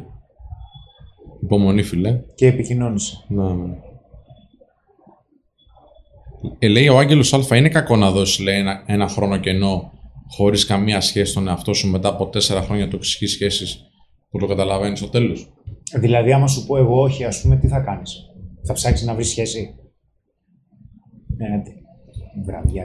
Τέλος πάντων, φινάλε είναι. Ε, φίλε, όσο θέλεις, μείνε μόνος σου εκτός σχέσης. Ε, γιατί εσύ θα αποφασίσεις αν θέλεις να κάνεις μια καινούργια σχέση ή όχι. Ο, οι, ψυχολογικές παρά, οι ψυχολογικοί παράγοντες του κάθε ανθρώπου είναι διαφορετικοί μετά από έναν χωρισμό. Μπορεί να θέλεις να μείνεις μόνος σου για περισσότερο χρονικό διάστημα. Ναι, μείνε μόνος σου. Δεν μπορώ να σου πω εγώ αν αυτό που θα κάνεις είναι σωστό ή όχι. Είναι δικό σου κριτήριο. Αυτό δεν σημαίνει ότι μπορώ και να το κρίνω έτσι. Αν εσύ αισθάνεσαι έτοιμος να κάνεις κάτι καινούριο, καλώς. Αν δεν αισθάνεσαι έτοιμος να κάνεις κάτι καινούριο, εντάξει. Έχουν και, υπά, υπάρχουν και πολύ σημαντικοί πυλώνες στη ζωή σου. Διαφορετικοί πέραν της σχέσης που μπορείς να επενδύσεις. Σε περίπτωση που δεν θέλεις να επενδύσεις συναισθηματικά σε μία σχέση, έτσι. Γιατί η επένδυση δεν είναι μόνο συναισθηματική, βέβαια είναι και χρονική. Είναι και πρακτικό το ζήτημα. Δεν είναι μόνο συναισθηματικό εγκεφαλικό. Δεν συμφωνείτε έτσι. Μα επιβάλλεται κιόλας μετά από χωρισμούς να μένουμε μόνοι μας για να φεύγουν και όλα τα κατάλοιπα που μένουν από την προηγούμενη σχέση για να πάμε στην επόμενη. Ναι. Δεν συμφωνούν όλοι σε αυτό νομίζω. Δηλαδή υπάρχουν, υπάρχουν κατηγορίες ανθρώπων που θέλουν να είναι από τη μία σχέση στην άλλη, για κάποιο λόγο μάλλον, και υπάρχουν και... Τώρα γελάει και ο Κάζο μαζί μου, όχι μόνο εσύ. Κάζο γελάει με τα σχόλια. Okay. Που λένε για σένα. για μένα. Ωραία. όχι, όχι, όχι. Έχεις πολύ θετικά σχόλια και εσύ και η Κόλλα. Ε, τώρα μας τα λες έτσι για να συνεχίσουμε να μιλάμε γιατί Ναι, αλλιώς ναι, δεν θα... ναι, ναι, ναι, ναι. Πόσο με ξέρετε, ρε Μαλάκα, πια, πόσο με ξέρετε. Πόσο. Ε, ναι, και υπάρχουν και άλλοι άνθρωποι που όντως θέλουν το χρόνο τους μετά. Υπάρχουν και άλλοι άνθρωποι, μια τρίτη κατηγορία, που το αφήνουν και αν έρθει κάτι, έρχεται. Ναι. Αλλά θα πρέπει να φλερτάρεις βέβαια για να έρθει, οπότε... Πάντως, να σου πω κάτι, εγώ έτσι, στα σχόλια έτσι όπως τα βλέπω εδώ, είναι πολλά περισσότερα ανδρών που ψάχνουν. Γυναίκες δεν βλέπω αυτή τη στιγμή. Ενώ έχουμε γυναίκες μέσα, τις βλέπω σαν usernames, δεν έχουν τέτοιες ερωτήσεις. Που ψάχνουν να βρουν μια σχέση το καλοκαίρι. Σχέση για το καλοκαίρι, ναι. Ναι, ναι, βέβαια. Καλά, ναι, ρε παιδιά. Τι εποχιακή είναι η σχέση. Αναπάστη μπορεί να γίνει. Τι λέμε τώρα. Παιδιά, μην πειράζει την Ελένη, λέει Αγνή. Θα πειράζουν την Αγνή, τι λέτε. Άνετα. Ε. Εγώ το έχω πάντως. Δεν έχω κανένα πρόβλημα. Αγνή.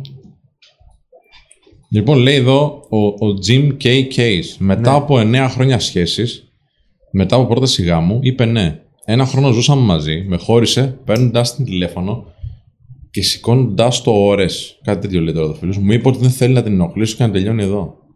Έτσι, φίλε. Πρέπει για καλοκαίρι. Πολύ, πολύ δύσκολο αυτό. Θα το ξεπεράσει, αδελφέ μου. Θα πονέσει. Βέβαια, πονάς, το καταλαβαίνουμε. Αλλά όταν χρησιμοποιούμε τον πόνο με τον κατάλληλο τρόπο είναι μεταμορφωτικός. Απλά θα, για να μπορέσεις να, να χρησιμοποιήσεις το συγκεκριμένο πόνο θα πρέπει να βρεις ποιο ήταν το νόημα πίσω από αυτό. Γιατί ε, έχεις, βρει, έχεις δει ποτέ που μπορεί ας πούμε να μην, έχουμε, να μην έχω ήχο και να πω γαμώ την τύχη μου. Ε; Έχεις, έχεις αναρωτηθεί ποτέ ε, γιατί καταριόμαστε ή γιατί κάποιος ας πούμε μπορεί να βρει σταθεία. Άμα το, άμα το δεις αυτό νευρολογικά, ε, τη στιγμή που καταργέσαι, ενεργοποιείται το ίδιο τμήμα του εγκεφάλου που ενεργοποιείται όταν ε, μια, μια, ομάδα πυθίκων ε, εντοπίζουν για παράδειγμα ένα φίδι ή μια απειλή. Εκείνη τη στιγμή δηλαδή που καταργέσαι και συμβαίνει κάτι το οποίο δεν το περιμένεις και πονάς και μπορεί να πεις γάμο την τύχη μου με χώρισε ρε φίλε μα έτσι αλλιώς και εκείνη τη στιγμή που καταργέσαι και βλέπεις μία απειλή επειδή σου προέκυψε κάτι απροσδόκητο το οποίο κατά πάσα πιθανότητα μπορεί να επηρεάσει αρνητικά τη ζωή σου, αυτό που συμβαίνει μέσα στο και νευρολογικά αλλά και ψυχολογικά είναι ότι εμείς έχουμε ολόκληρο το νόημα που δημιουργείται είναι multi-level. Ας πούμε ότι περιμένεις να βγουν οι Πανελλήνιες. Εντάξει, ένας άνθρωπος περιμένει να βγουν οι Πανελλήνιες. Και αυτές τις Πανελλήνιες θα του τις στείλουν με ένα φάκελο τα αποτελέσματα. Όταν θα πιάσει αυτόν τον φάκελο, εντάξει, όταν θα σου έρθει αυτός ο φάκελος θα γίνεις μουσκεμα. Κατανοητό; Γιατί; Μα γιατί έχει τα αποτελέσματα των εξετάσεων. Ναι. Δεν είναι φάκελος. Το νευρικό σου σύστημα ανταποκρίνεται στο νόημα που έχει ο φάκελος για εσένα. Αν καταλάβεις αυτό, πονάς, το νευρικό σου σύστημα πονάει γιατί; Υπάρχει μία απειλή στην αυτοεκτίμησή σου γιατί δεν ξέρεις αν πραγματικά άξιζες για να σε χωρίσει και ταυτόχρονα το μέλλον είναι αβέβαιο. Γιατί; Γιατί θα είσαι μόνος. Το νευρικό σου σύστημα ανταποκρίνεται σε αυτό νοηματικά. Δεν είναι ένας χωρισμός, δεν είναι ένας φάκελος. Κάτι σημαίνει για εσένα. Αυτό κάνει η ψυχοθεραπεία και η ψυχανάλυση. Σε φτάνει γιατί ολόκληρη η ψυχοθεραπεία, ολόκληρη η τέχνη της ψυχολογίας, με βάση, με βάση τη δική μου άποψη, έτσι, έχει να κάνει με την αξία. Και όταν φτάνεις στο να καταλάβεις το νόημα του πόνου, τότε, τότε φτάνεις στο να καταλάβεις το πραγματικό νόημα που έχει για εσένα η κατάσταση. Δηλαδή, πόσα like έχουμε; 524 στους 750 φίλους. 524. Γάμω την τύχη μου. Και εκνευρίζομαι. Γιατί; Γιατί αν έχουμε 524 υπάρχει ένα νόημα για εμένα που μου λέει τι; Μάλλον δεν είναι πολλά. Πολύ ωραία. Άρα δεν, μας, δεν αρέσουμε σε πολλούς ανθρώπους. Και αν συνεχίσει έτσι δεν θα πηγαίνουμε καλά. Γιατί, Γιατί θα συνεχίζουν να μην μας βλέπουν πολλοί άνθρωποι και μάλλον δεν αξίζω. Το νευρικό μου σύστημα δεν ανταποκρίνεται στους 5-24. Αλλά στο ότι μάλλον δεν αξίζω. Αυτός είναι, αυτό είναι το νόημα του πόνου το οποίο λύνει τον κόμπο του τραύματος που έχει να κάνει με την αδικία, την αυτοεκτίμηση, με το ότι συνέβη κάτι το οποίο δεν είχαμε προβλέψει και μάλλον θα επηρεάσει και τη γραμμή της ζωής μας μελλοντικά και εξελικτικά. Πήρα τώρα έτσι 3.000 like. Ε, όχι, αλλά καλά τα πας. Το περίμενα όμως. Άρα δεν ήταν απρόβλεπτο. Λοιπόν. Ε, χάλια αστείο. Γελάς, πονηράκο. Άκου να σου πω μια ερώτηση τώρα. Παρακαλώ. Μίτσος Χατζής λέει. Έλα, Μιτσά. Έχω αρκετό καιρό χωρίς κοπέλα. Έχω αρχίσει να πιστεύω πως έχω μάθει μόνος και έχω προσαρμόσει τη ζωή μου έτσι. Και αρχίζω να νομίζω πως μία σχέση θα ταράξει την καθημερινότητά μου. Αυτό. Αυτό που αναφέρεις τώρα είναι μία άποψη. Για να μπορέσεις να αποδείξεις ότι η άποψή σου έχει ισχύ, θα πρέπει να δημιουργήσεις μία άκρος αντίθετη άποψη από αυτήν που έχεις ήδη. Και θα πρέπει να παλέψεις με την ίδια σου τη ζωή για να αποδείξεις ότι αυτή η αντίθετη άποψη είναι λανθασμένη. Αν δεν είναι, τότε η αρχική σου άποψη είναι λάθος. Αυτό που αναφέρεις τώρα είναι μία, μία υπόθεση, είναι μία άποψη και είναι, είμαι μαζί σου γιατί από τον τρόπο που γράφεις και από τον τρόπο που στοιχειοθετείς την ερώτηση προφανώς είσαι ένας άνθρωπος ο οποίος έχει μία κάποια νοημοσύνη και μάλλον έχεις ένα εκπαιδευτικό επίπεδο σίγουρα λύκειο τουλάχιστον. Αλλά υπάρχει περίπτωση να σου, να σου ταράξει τη ζωή αυτή η σχέση. Μάλιστα. Η αντίθετη άποψη ποια είναι; Μπορεί να στην κάνει 10 φορές καλύτερη. Ε, μάλλον. Πώς το αποδείξεις; Και αν στην κάνει, θα ήθελες να βρεις μια σχέση που θα κάνει τη ζωή σου 10 φορές καλύτερη; Μάλλον ναι. Ωραία. Ποια είναι τα στοιχεία, τα χαρακτηριστικά και τα κριτήρια που θα ήθελες να έχει ο συγκεκριμένος άνθρωπος και η γυναίκα κατ' επέκταση για να κάνει τη ζωή σου καλύτερη; Μάλιστα. Θα ήθελες να αρχίζεις να φλερτάρεις; Μήπως βρεις και εκείνη τη γυναίκα; Και αν δεν τη βρεις δεν πειράζει. Γιατί γουστάρεις και τη ζωή σου; Είδες πώς το έφερα;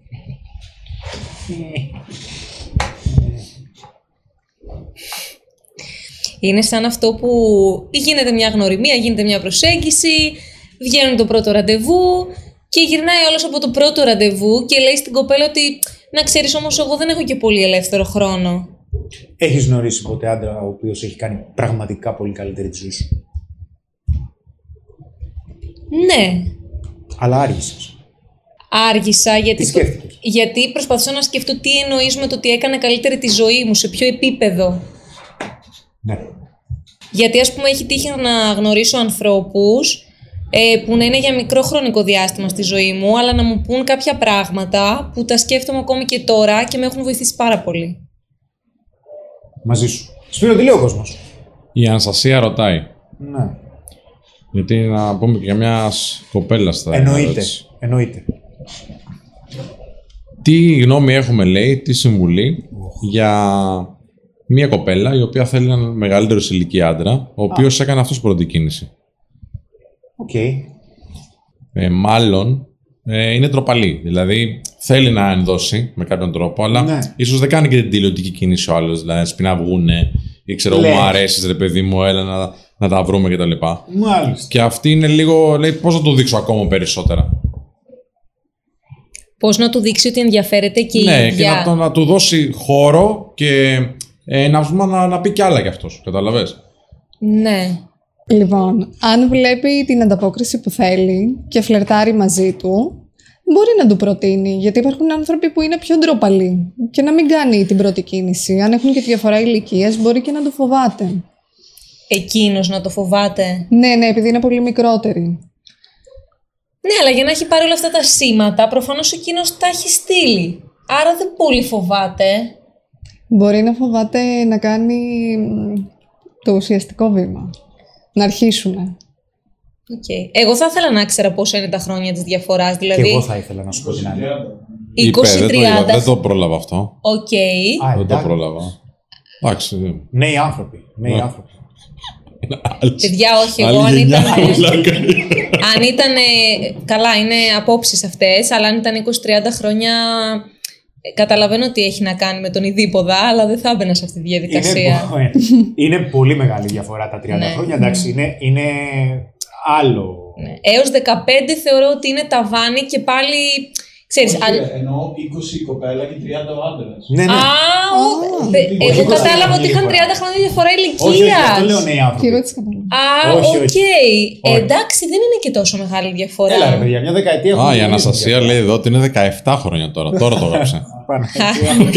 Αυτό κάκο Κοίταξε, στην Ινδία δεν είναι μεγάλη διαφορά αυτά. Ειδικά αν αυτή είναι 17 χρονών ή 7. Είναι. Ποιος μπορεί να σου πει πώ θα ζήσεις τη ζωή σου, ρε Αναστασία; Ξέρω εγώ. Ποιος μπορεί να σου πει αν θα κυνηγήσεις το όνειρο; Δεν μπορώ να σου το πω. Κάνε Λοιπόν. ό,τι γουστάρεις. και όπως λέω πάντα, κάνε όλα που κάνει, ξέρω εγώ. Δηλαδή, φλέρταρε και αν δεις ότι δουλεύει, συνέχισε, ξέρω εγώ. Τώρα, τι να σου πούμε, αν δεν υπάρχει σωστό και λάθος αυτά. Γιατί όχι, ξέρω εγώ.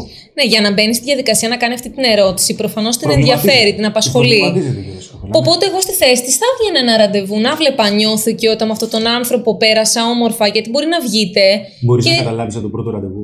μπορείς να καταλάβεις κάποια πράγματα. Δηλαδή, αν ο άλλος δεν σε κάνει να νιώσεις άνετα στο πρώτο ραντεβού, είναι λίγο. δεν ξέρω. Για μένα είναι βασικό. Οκ.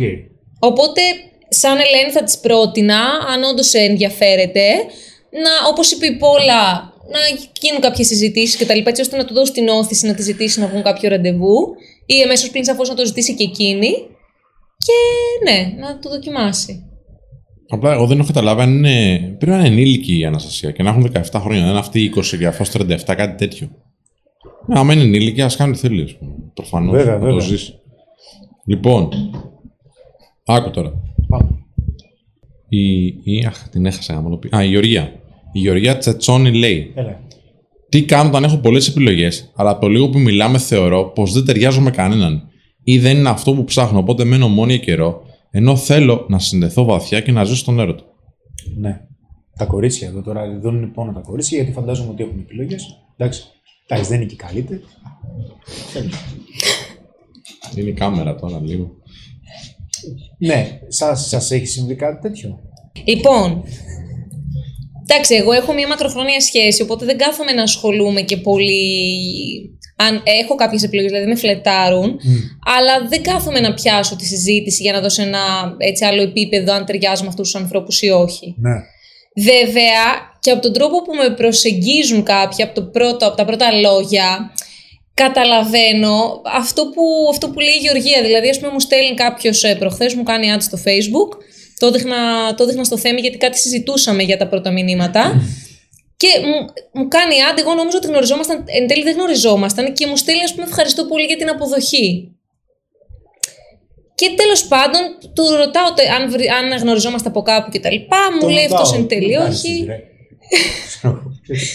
Και κατέληξα να του πω ότι ξέρεις, δεν ενδιαφέρομαι γιατί έχω σχέση και τα λοιπά. Και η γυναίκα μου λέει καλό βράδυ αστέρι.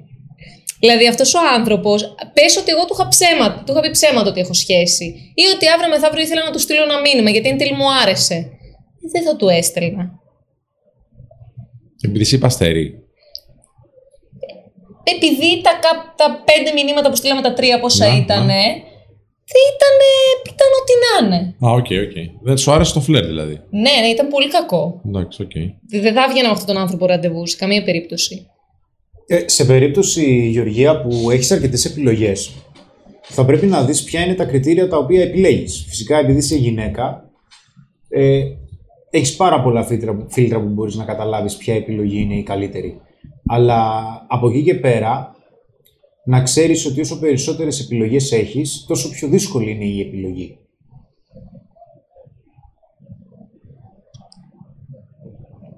Ο Γιώργος Σεμ μας έχει στείλει νομίζω 77.000 φορές την ίδια ερώτηση. Α, Άστε πολύ να ωραία. απαντήσουμε. Πάμε να τα καταστήσουμε. Έχω, έχω μια σχέση εδώ και 8 μήνες. Γενικά είναι μια κοπέλα που δεν έχω κάποιο παράπονο μαζί της. Ταιριάζουμε σε αρκετά πράγματα, την αγαπώ. Ωστόσο δεν νιώθω ερωτευμένος μαζί της, τι να κάνω. Στους 8 μήνες δεν είναι ερωτευμένος; Ναι, ίσως δεν είναι το. ο τύπος που θέλει, ας πούμε. Το πιο τίμιο, παρόλο που είναι σκληρό, είναι να της το πεις.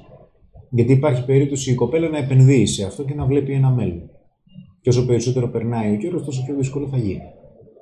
Καλύτερα να της πεις ότι ξέρεις δεν το νιώθω. Να ξέρει και εκείνη τι θα κάνει. Να πω εδώ κάτι. Ε, μπορεί απλά να έχουν βαλτώσει πολύ. Είναι σίγουρος γι' αυτό, έχει καταλήξει εκεί. Υπάρχουν πολλές σχέσεις που φτάνουν σε ένα σημείο του δεδομένου. Μπορούμε να κάνουμε πράγματα. Στου 8 μήνες. Στους 8 μήνες και εμένα αυτό μου έκανε εντύπωση. Μπορεί να περνάνε πολύ χρόνο μαζί, να είναι συνέχεια μαζί. Αυτό συμβαίνει και στους 6 μήνες. Συμβαίνει αρκετά νωρίς. Ή μπορώ να τον πίεσα και να, να λέει ότι ξέρεις, μου φέρετε καλά. Γουστάρω που είμαι μαζί της. Αλλά. Αλλά δεν νιώθω ας πούμε, τον έρωτα και όλα αυτά γιατί πιέζομαι. Ναι. Ή θέλω να κάνω και άλλα πράγματα. Ναι. Γι' αυτό Είναι- πρέπει οπωσδήποτε να της το πει. Βέβαια. Και να αποφασίσουν από κοινού τώρα αν θέλουν να κάνουν προσπάθειες ή διαστηριότητε, Ναι. δεν ξέρω εγώ τι, να ξανανιώσουν τον έρωτα, να πάνε ξέρω εγώ, στα λιβάδια, δεν ξέρω εγώ τι. Αυτό θα ήταν πολύ. Ή να αποφασίσουν αν θέλουν ας πούμε, να προχωρήσουν με άλλους δρόμους. Ή αν αυτό το ότι είναι υπερβολικά καλή τέλος πάντων, μπορεί να είναι πάρα πολύ δεδομένη ε, και εν τέλει να, ναι, να μην του τραβάει κάτι την προσοχή. Δεν νομίζω. Λοιπόν, άκου τώρα εδώ. Ερωτικό είναι το θέμα. Έχω εδώ ερωτικό γαλλικό. Ε... Golden Weeks HD, λέει ο φίλος. Είχα 4,5 χρόνια σχέσεις. Με χώρισε ένα ταξίδι στη Γαλλία που πήγε με τη δουλειά της για 4 μέρες. Ένας εκεί λέει της έκανε ερωτική εξομολόγηση και εγωιτεύτηκε. Τη θέλω πίσω, ήμουν ο πρώτος της. Δηλαδή πρέπει να αγωγητεύτηκε να τα, να τα πει όλα στα γαλλικά ο τύπος με μπακέτες και εγώ στον πύργο του Άιφελ και τέτοια. για να το χωρίσει με από τέσσερα χρόνια. Τι προσέφερε μεγαλύτερο ενθουσιασμό από ό,τι τη προσφέρεις εσύ; Μία σπίθα. Βέβαια, υπάρχει περίπτωση γιατί τώρα πια που είμαι και influencer και έχω κάνει και Instagram, Instagram εντάξει ναι. τώρα ακούω διαφορετικά τον πάλμο του κόσμου. Εντάξει, κάποιοι μου λένε ότι φίλε δεν μπορεί να φταίνει όλα εμείς και το καταλαβαίνω. Το καταλαβαίνω. Απλά ρε φίλε, ξέρεις τι, και σου μιλάω πολύ ανοιχτά και πολύ φιλικά αυτή τη στιγμή. Τέσσερα χρόνια πάνω όλα γαμό. Και βρίσκεται ένας ο οποίος κάνει ερωτική εξομολόγηση στη Γαλλία και σου λέει άντε γεια. Τι γίνεται, κάτι δεν πάει καλά. Τέσσερα χρόνια τι γίνονταν. Δεν μπορεί δηλαδή να μην είχες δει ένα σημάδι. Τι στο διάλογο. Σου μιλάω φιλικά τώρα και αδελφικά. Δεν γίνεται. Τέσσερα χρόνια. Εντάξει, να σου μιλάω χειρότερα. Τέσσερα χρόνια. Όχι. Ναι, αλλά εγώ δεν κατάλαβα. τα σχόλια εδώ που λένε τώρα γιατί κάτι για μπακέτες και τέτοια λένε. Εγώ δεν κατάλαβα όμως. Ε, τη έκανε ερωτική εξομολόγηση κάποιος από τη δουλειά, δηλαδή κάποιος συνάδελφος που πήγαν μαζί ή κάποιος στη Γαλλία; Δεν νομίζω ότι έχει σημασία. Εγώ νομίζω ότι έχει. Γιατί... Δηλαδή, αν είναι Γάλλος, ας πούμε, που μένει εκεί μόνιμα και δεν είναι συνάδελφος, αλλάζει από Έχει, έχει, έχει. Γιατί το ρο, το λέω εγώ. λοιπόν, έχει σημασία γιατί αν ήταν κάποιος συνάδελφος ε, που είχαν πάει αυτό το επαγγελματικό ταξίδι, μπορεί από καιρό να ψινόταν κάτι μεταξύ τους και απλά να απογειώθηκε στην ερωτική αυτή πρωτεύουσα και να έζησαν μαζί κάποιες όμορφες στιγμές. Αυτό δεν αλλάζει κάτι από αυτό που είπα.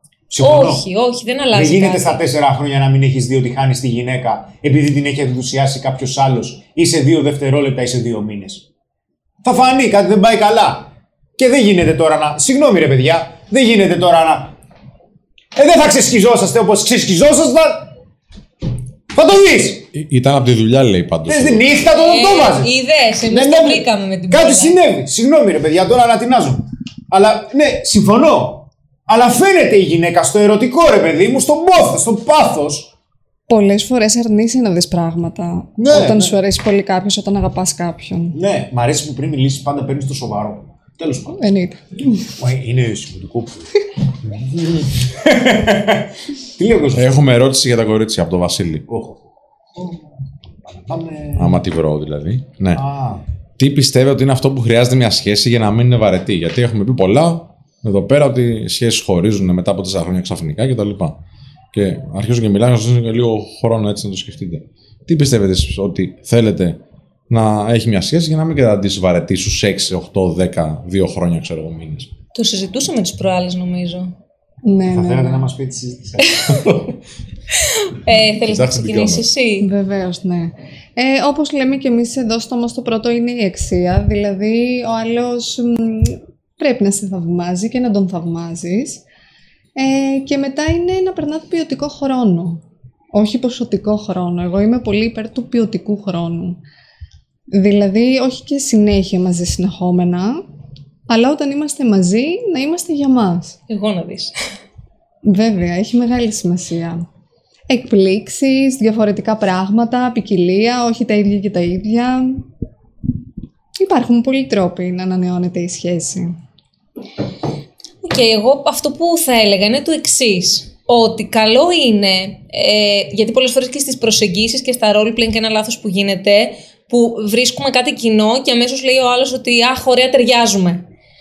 Είναι καλό να έχεις κάποια κοινά με τον άνθρωπο που θα έχεις επιλέξει να είστε μαζί, αλλά είναι ωραίο να, να έχετε και κάποιες διαφορές έτσι ώστε να μαθαίνεις από τον άλλο, να δοκιμάζεις κάτι που εκείνος κάνει καιρό και θες να δεις και εσύ πώς είναι και αντίστοιχα εκείνος να κάνει το ίδιο με τα δικά σου ενδιαφέροντα και να υπάρχει λίγο αυτή η ανανέωση, το παιχνίδι Επίσης, θεωρώ πάρα πολύ σημαντικές τις εκδρομές, τις εξορμήσεις και ας είναι κάπου κοντά. Δεν χρειάζεται να είναι δηλαδή κάποιο μεγάλο ταξίδι. Ε, αυτό κυρίως και να προσπαθούν και με τον ποιοτικό χρόνο που είπε φυσικά η Πόλα, να προσπαθούν να κάνουν κάποια πράγματα μαζί που τους ευχαριστούν και να επικοινωνούν. Δηλαδή να μην εθελοτυφλούν όταν κάτι τους πειράζει, αν θέλουν όντως να είναι μαζί και να έχουν μια σωστή σχέση, να το συζητάνε. Λοιπόν, εδώ. Α, τελειώστε, Ναι. Δεν πρέπει ε. να σε ανάβει, παιδί μου, ο άνθρωπος. Πρέπει να συνεχίζει να σε ανάβει ο άλλος. Για μακροχρόνια σχέση. Καλά είναι όλα αυτά που λέτε, εντάξει, ξέρουμε, αυτά συμβουλεύουμε, παιδιά, γιατί αυτά είναι τα δομικά. Αλλά για να μπορέσει να συντηρηθεί η σχέση, ε, πρέπει άλλη να συνεχίζει να την ιντριγκάρει. Δεν γίνεται τώρα; Γιατί αλλιώς θα φας μια κοιλιάνα. Ε, έτσι έκανα, ε, δεν ήταν κάτι τίποτα άλλο. Εντάξει, στη δική μου περίπτωση, επειδή έχω σχέση από απόσταση και επειδή μου λείπει. Τέτοια να λες τώρα. Ξέρω, εσύ δεν είσαι και πολύ υπέρ. Θα μα δικάσω. Αλλά... Σε να σε πιστεύω.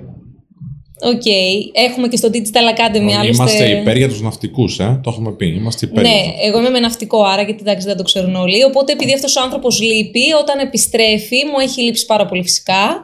Κάνουμε πολλά πράγματα μαζί ποιοτικά, οπότε νομίζω ότι μένει φλόγα σίγουρα. Ναι, βέβαια. Λέει ο Κώστα. συγγνώμη. Ναι. Λέει ο Κώστας Λίδης τώρα κάτι πιο σοβαρό. Λέει: Γεια σας, παιδιά, θα ήθελα να σας πω κάτι και να ακουστώ, παρακαλώ. Θέλω να πω ότι είναι πολύ άσχημο να χωρίζεις από σχέση και να ξεχνάς φίλο, γιατί μετά από ατύχημα άμυνα με το ένα χέρι.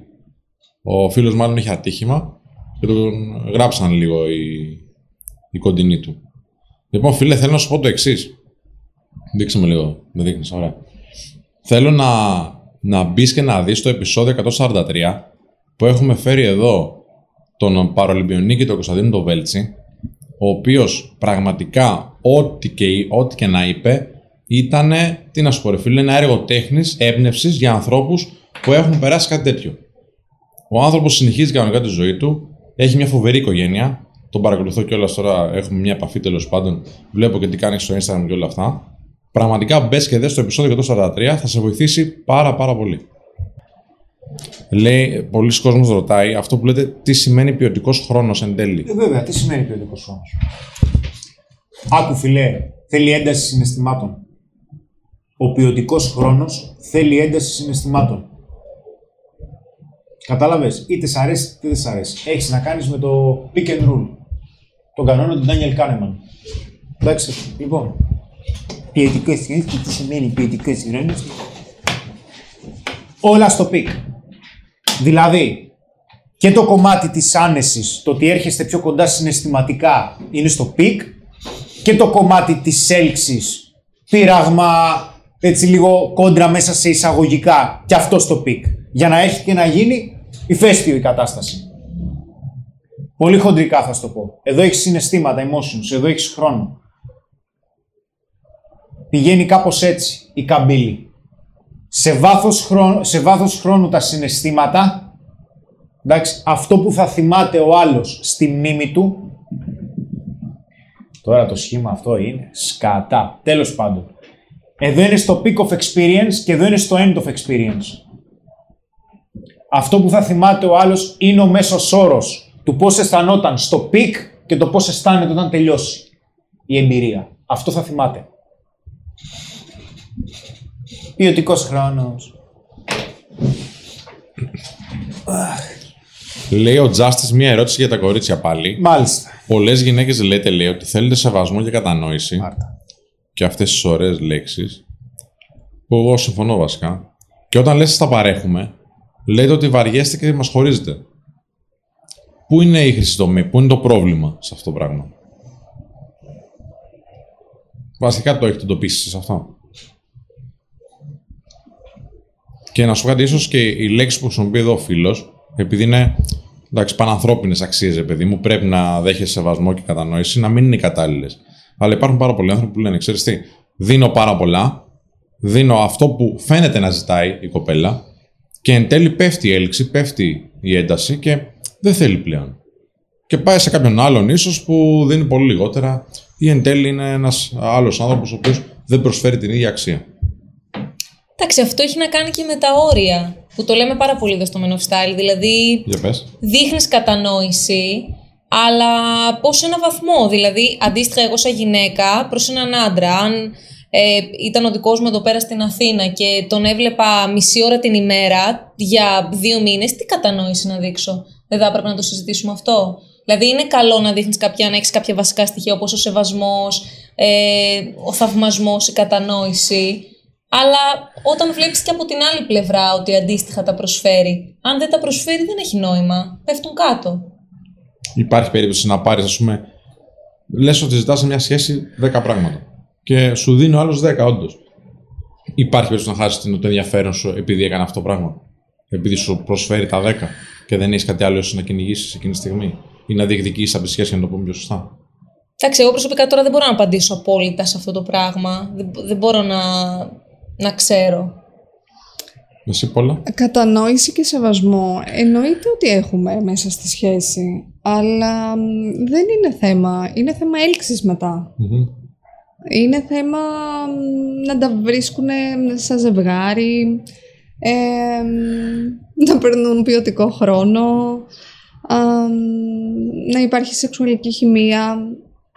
Είναι, είναι άλλοι τομείς. Δηλαδή, άλλος ο τομέας της εκτίμησης του, του θαυμασμού, του σεβασμού, της κατανόησης. OK, okay, εννοείται ότι όλα αυτά θα υπάρχουν. Αλλά για να μην βαλτώσει σχέση και να μην γίνει δεδομένη, μετά πρέπει να βάλουμε και άλλα στοιχεία. Να υπάρχουν και άλλα στοιχεία ανάμεσα στο ζευγάρι. Και αυτό που είπε τώρα η Πόλα για τη σεξουαλική έλξη, να μην τη θαυμάζει και να τη σέβεσαι όπως ε, θαυμάζει και σέβεσαι τη μητέρα σου. Θα πρέπει λίγο από αυτά τα συναισθήματα ανάλογα με το αν είναι γονιός, φίλος ή σύντροφος, ερωτικός, να μπορούμε λίγο να τα διαχειριζόμαστε διαφορετικά. Okay. Το θέμα είναι ότι Εμείς το έχουμε δει σε πολλούς ανθρώπους αυτό. Ότι το πιστεύουν πραγματικά. Δεν λέω ότι συμβαίνει πάντα. Εγώ πιστεύω ότι πραγματικά αυτό που είπε η Πόλα δηλαδή έχει να κάνει και με την έλξη, ρε παιδί Μετά από λίγο δηλαδή δεν έχει να κάνει μόνο με το τι προσφέρεις. Έχει να κάνει το πώς νιώθω για αυτά που προσφέρεις και για αυτό που είσαι τέλος πάντων μέσα στη σχέση, σαν, σαν άντρες. Ε, Όμως πάρα πολλοί άνθρωποι έχουν αυτή την αίσθηση.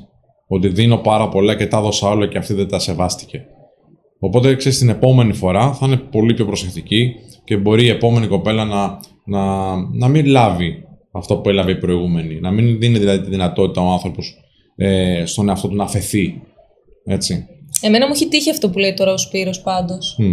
Ναι, αλλά εδώ πέρα υπάρχει μια κρίσιμη ερώτηση την οποία ε, θα μπορούσα να την αντιστρέψω άμα ήθελα να κάνω το συνήγορο του διαβόλου και θα έλεγα ότι ε, σου τα ζήτησε όλα και τι τα έδωσε. Άμα εγώ σου ζήταγα να μου δώσεις ό,τι έχεις στην τράπεζα, θα μου το δίνει.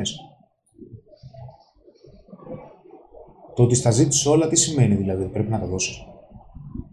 Εσύ δεν μπορείς να αξιολογήσει τι θέλεις να δώσεις και τι όχι. Και άλλοι μπορεί να σου λέει ότι θέλω να κάνεις κολοτούμπες μόνος σου γιατί έτσι τη βρίσκω. Εσύ θα κάνεις κολοτούμπες γιατί έτσι τη βρίσκει.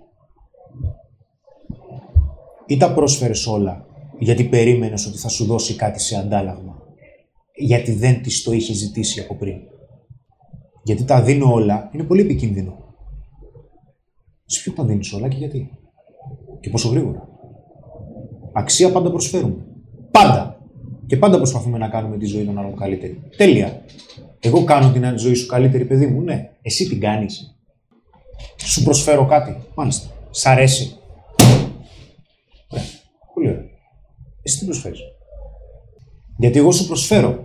Αλλά βλέπω από τη συμπεριφορά σου ότι μάλλον δεν το πολύ εκτιμάς. Μήπως να το δούμε αλλιώς; Το προσφέρω τα πάντα. Τι σημαίνει; Προφανώς και θα φας χλαπάτσα. Εννοείται ότι θα φας χλαπάτσα. Γιατί το να προσφέρεις τα πάντα χωρίς ο άλλος να το έχει κερδίσει, να το εκτιμάει και να είναι διατεθειμένος και εκείνος να σου προσφέρει τα αντίστοιχα, σε κάνει απελπισμένο και αδύναμο. Γιατί σημαίνει ότι δεν έχεις κριτήρια επιλογής και αποφάσεων. Και ότι το κάνεις γιατί κάτι θέλεις να πάρεις πίσω ή λόγω φόβου. Στο λέω γιατί εγώ εδώ, ο Άρχοντας των πάντων, εδώ. Ήξερα, μετά κατάλαβα γιατί έκανα ό,τι έκανα. Για να πάρω σε αντάλλαγμα ε, αποδοχή και σεξ. Αυτό ήταν. Αυτό ήταν. Στο λέω δηλαδή όσο πιο ειλικρινά μπορώ. Και βόλτες και ναι και τι θες και δεν ήθελα να πω ναι. Δεν ήθελα να προσφέρω. Μου έλεγε, ας πούμε, θέλεις να πάμε, ξέρω εγώ, ταξίδι εκεί. Και ναι, πάμε. δεν είναι θέλω. Δεν μου αρέσει, με κουράζω το ταξίδι. Δεν θέλω, ρε παιδί μου. Μπορεί να μην είμαι ο κατάλληλος. Μπορεί να βρεις κάποιον άνθρωπο που του αρέσει να, σε- να πηγαίνετε βόλτες. Εγώ δεν μπορώ, είμαι κουρασμένος. Τι να κάνουμε τώρα; Στο παιδί σου θα προσφέρεις τα πάντα, φίλε.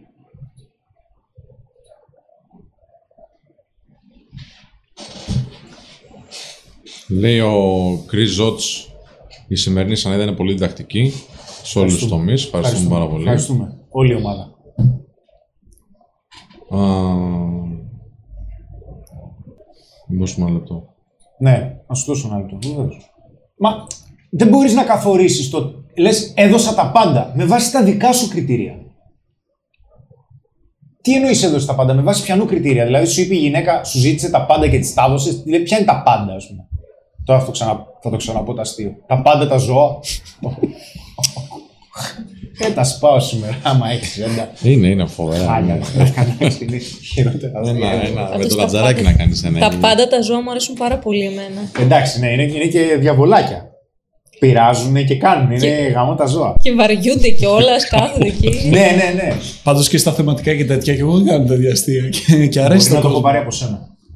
Μπορεί να, να μου έχει μείνει από τα δικά σου αστεία, γιατί από σένα να το πω. Ναι, ναι, αυτά που Αλλά αρέσουν στον κόσμο. Μ' αρέσουν οπότε- ε, 3.000 views.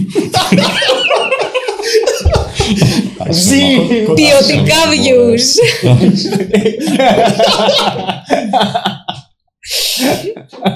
λοιπόν. Ο Χρήστος λέει βγάζει όλα τα αποθυμένα του στο live σήμερα. Ο Άγγελος το λέει αυτό. Λέω αλήθειες, ρε φιλέ. Λέω αλήθειες. Γράφεις ποίηση σήμερα. Γράφω ποίηση, ρε φιλέ. Γράφω Αλήθεια, ποίηση. αλήθεια, σε ποίηση. λοιπόν, ε, συγχαρητήρια για τους 100.000 αστυνομητές. Ευχαριστούμε πάρα πολύ, παιδιά. Ευχαριστούμε Εννοείται, και να είστε τέλεια, καλά. Παναγία μου, ψυχή μας. Έκα- Όλοι μαζί το καταφέραμε αυτό. Όντως, σας το είπαμε πολλές φορές βέβαια, βοηθήστε εδώ, αλλά τέλος πάντων. Λοιπόν. Λέει η Θοδόρα Ρουμελιώτη. Ρε φίλε, με έχει πρίξει αυτό το account τώρα. Είναι, είναι άντρας. Θα σου απαντήσω με την ερώτηση, αδερφέ, επειδή βλέπω πώ γράφεις. Μόλις αλλάξει το username σου. Θα την, θα την πούμε στάνταρ. Στο λέω. Άλλαξε το username σου. Δες πώς γράφεις. Γράφεις σαν Θοδόρα.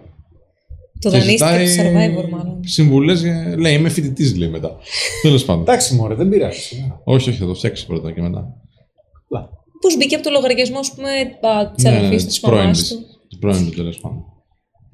Δεν πειράζει να το φτιάξεις γιατί θα το βοηθήσουμε κιόλας. Όταν σχολιάζει, να σχολιάζει σωστά.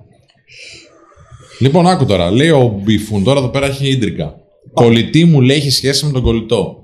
Τελευταία η κολλητή μου λέει πιστευτικά ότι θέλει να χωρίσουν και αισθάνομαι ένα φλερτ. Εγώ τη βλέπω καθαρά σαν φίλη. Τι λέω στον κολλητή, στον κολλητό μου για να μην στεναχωρηθεί; Για να μην στεναχωρηθεί, δεν λες τίποτα. Για τα πάντα του λες. του πας ένα πάντα δώρο. Λες τα πάντα; Μη σου πέδεσαι, μαλάκα αυτό. Τους κάψαμε του ανθρώπους. Λοιπόν, ε, θα σου πω.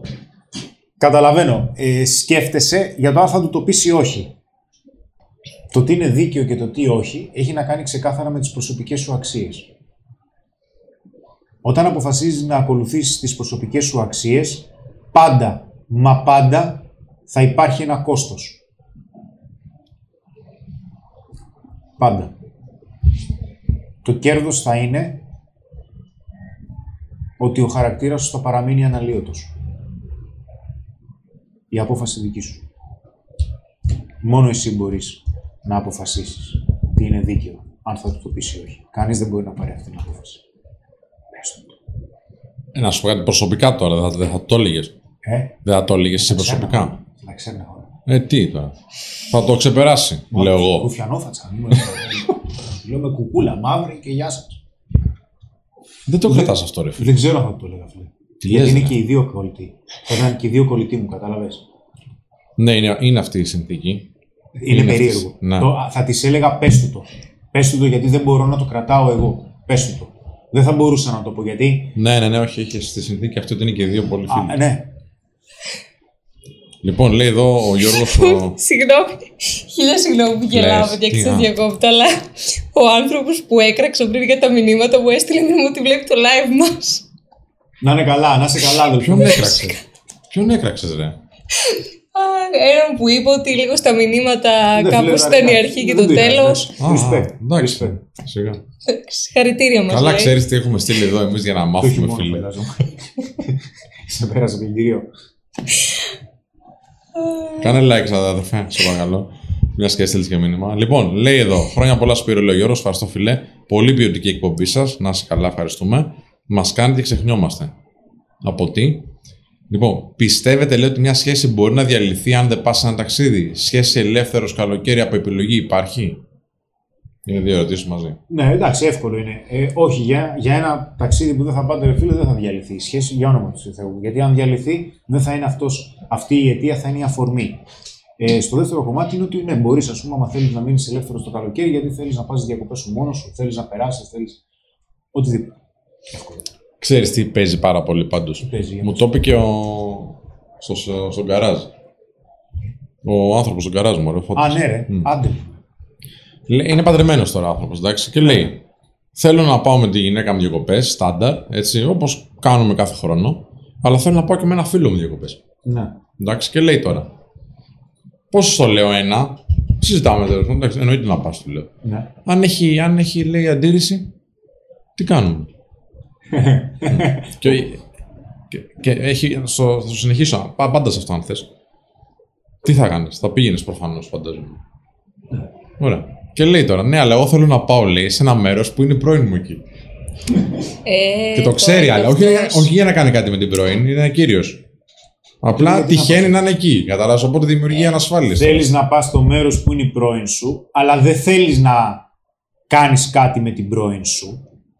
Και δεν θέλεις κιόλας και να σου πει και η γυναίκα ε, να μην πας. Κάτι δεν μας λες. Έλα τώρα. Έλα. Μπας και γίνει καμιά αρπαχτή θέλεις να πας. Μην λες τώρα σε μένα μαλακίες. Έλα τώρα, εντάξει. Έλα ρε φίλε. Άμα σου λέγε εσένα, η γυναίκα σου, η κοπέλα σου, η σχέση σου, θα πάω εκεί διακοπές με τις φίλες μου. Θα ήταν το ίδιο με το να σου πει θα πάω εκεί διακοπές με τις φίλες μου, αλλά θα είναι και ο πρώην μου. Θα σου άρεσε; Άλλο το ένα, άλλο το άλλο. Άλλο να πεις, να, να πω εγώ στη σχέση μου, ξέρεις κάτι; Θέλω να πάω με το Σπύρο, ρε παιδί μου, ένα τρίμερο. Λιγάκι να ερεμήσουμε ή να μιλήσουμε βασικά για δουλειά. Δεν θα ερεμήσουμε. Εννοείται δηλαδή. Δεν θα πάμε υπάρχει. μαζί. Δεν υπάρχει περίπτωση. ε, αρχικά, για να πεις όχι, θα πρέπει να στο ζητήσω. Ναι, ναι. Απλά για να μην σε φέρω σε δύσκολη θέση της Εντάξει, απόρριψης. δεν έρχομαι εύκολα σε δύσκολη θέση. Δεν θέλω. Τώρα Με είμαι έχουν φίλος μου. απορρίψει και σημαντικότεροι, φίλε. Απλά Εντάξει, δεν το σίγουρα ξέρεις. είναι, πρέπει να είσαι συνηθισμένος σε Παναθυμάσαι. αυτό. Λοιπόν, Πρέπει. λοιπόν, Κοίτα. Άλλο λοιπόν να πω ότι ξέρεις κάτι, θα πάω. Εντάξει, ο Κάζιο έμεινε. Με τον Κάζιο διακοπές γιατί θέλω λιγάκι να ξεφύγω, ρε παιδί μου. Εντάξει, αλλά θα πάμε και μαζί, γιατί θέλω να πάμε μαζί διακοπές. Άλλο να πω, θα πάω με τον Κάζιο γιατί είναι η πρώην μου εκεί και δεν είναι ωραίο, ρε φίλε. Δηλαδή, δεν είναι ωραίο. Έλα, αφού ξέρω τώρα, γιατί δεν το λες. Ξέρασε το σε μένα, έλα, στον κολλητό. Πες γιατί θέλεις να πας εκεί διακοπές. Μας το παίζεις και κύριος. Πόσα likes έχουμε; Είμαστε καλά, 6,73. Είμαι ευχαριστημένος. Ναι. Γιατί έχουμε 750 φίλους. Λοιπόν.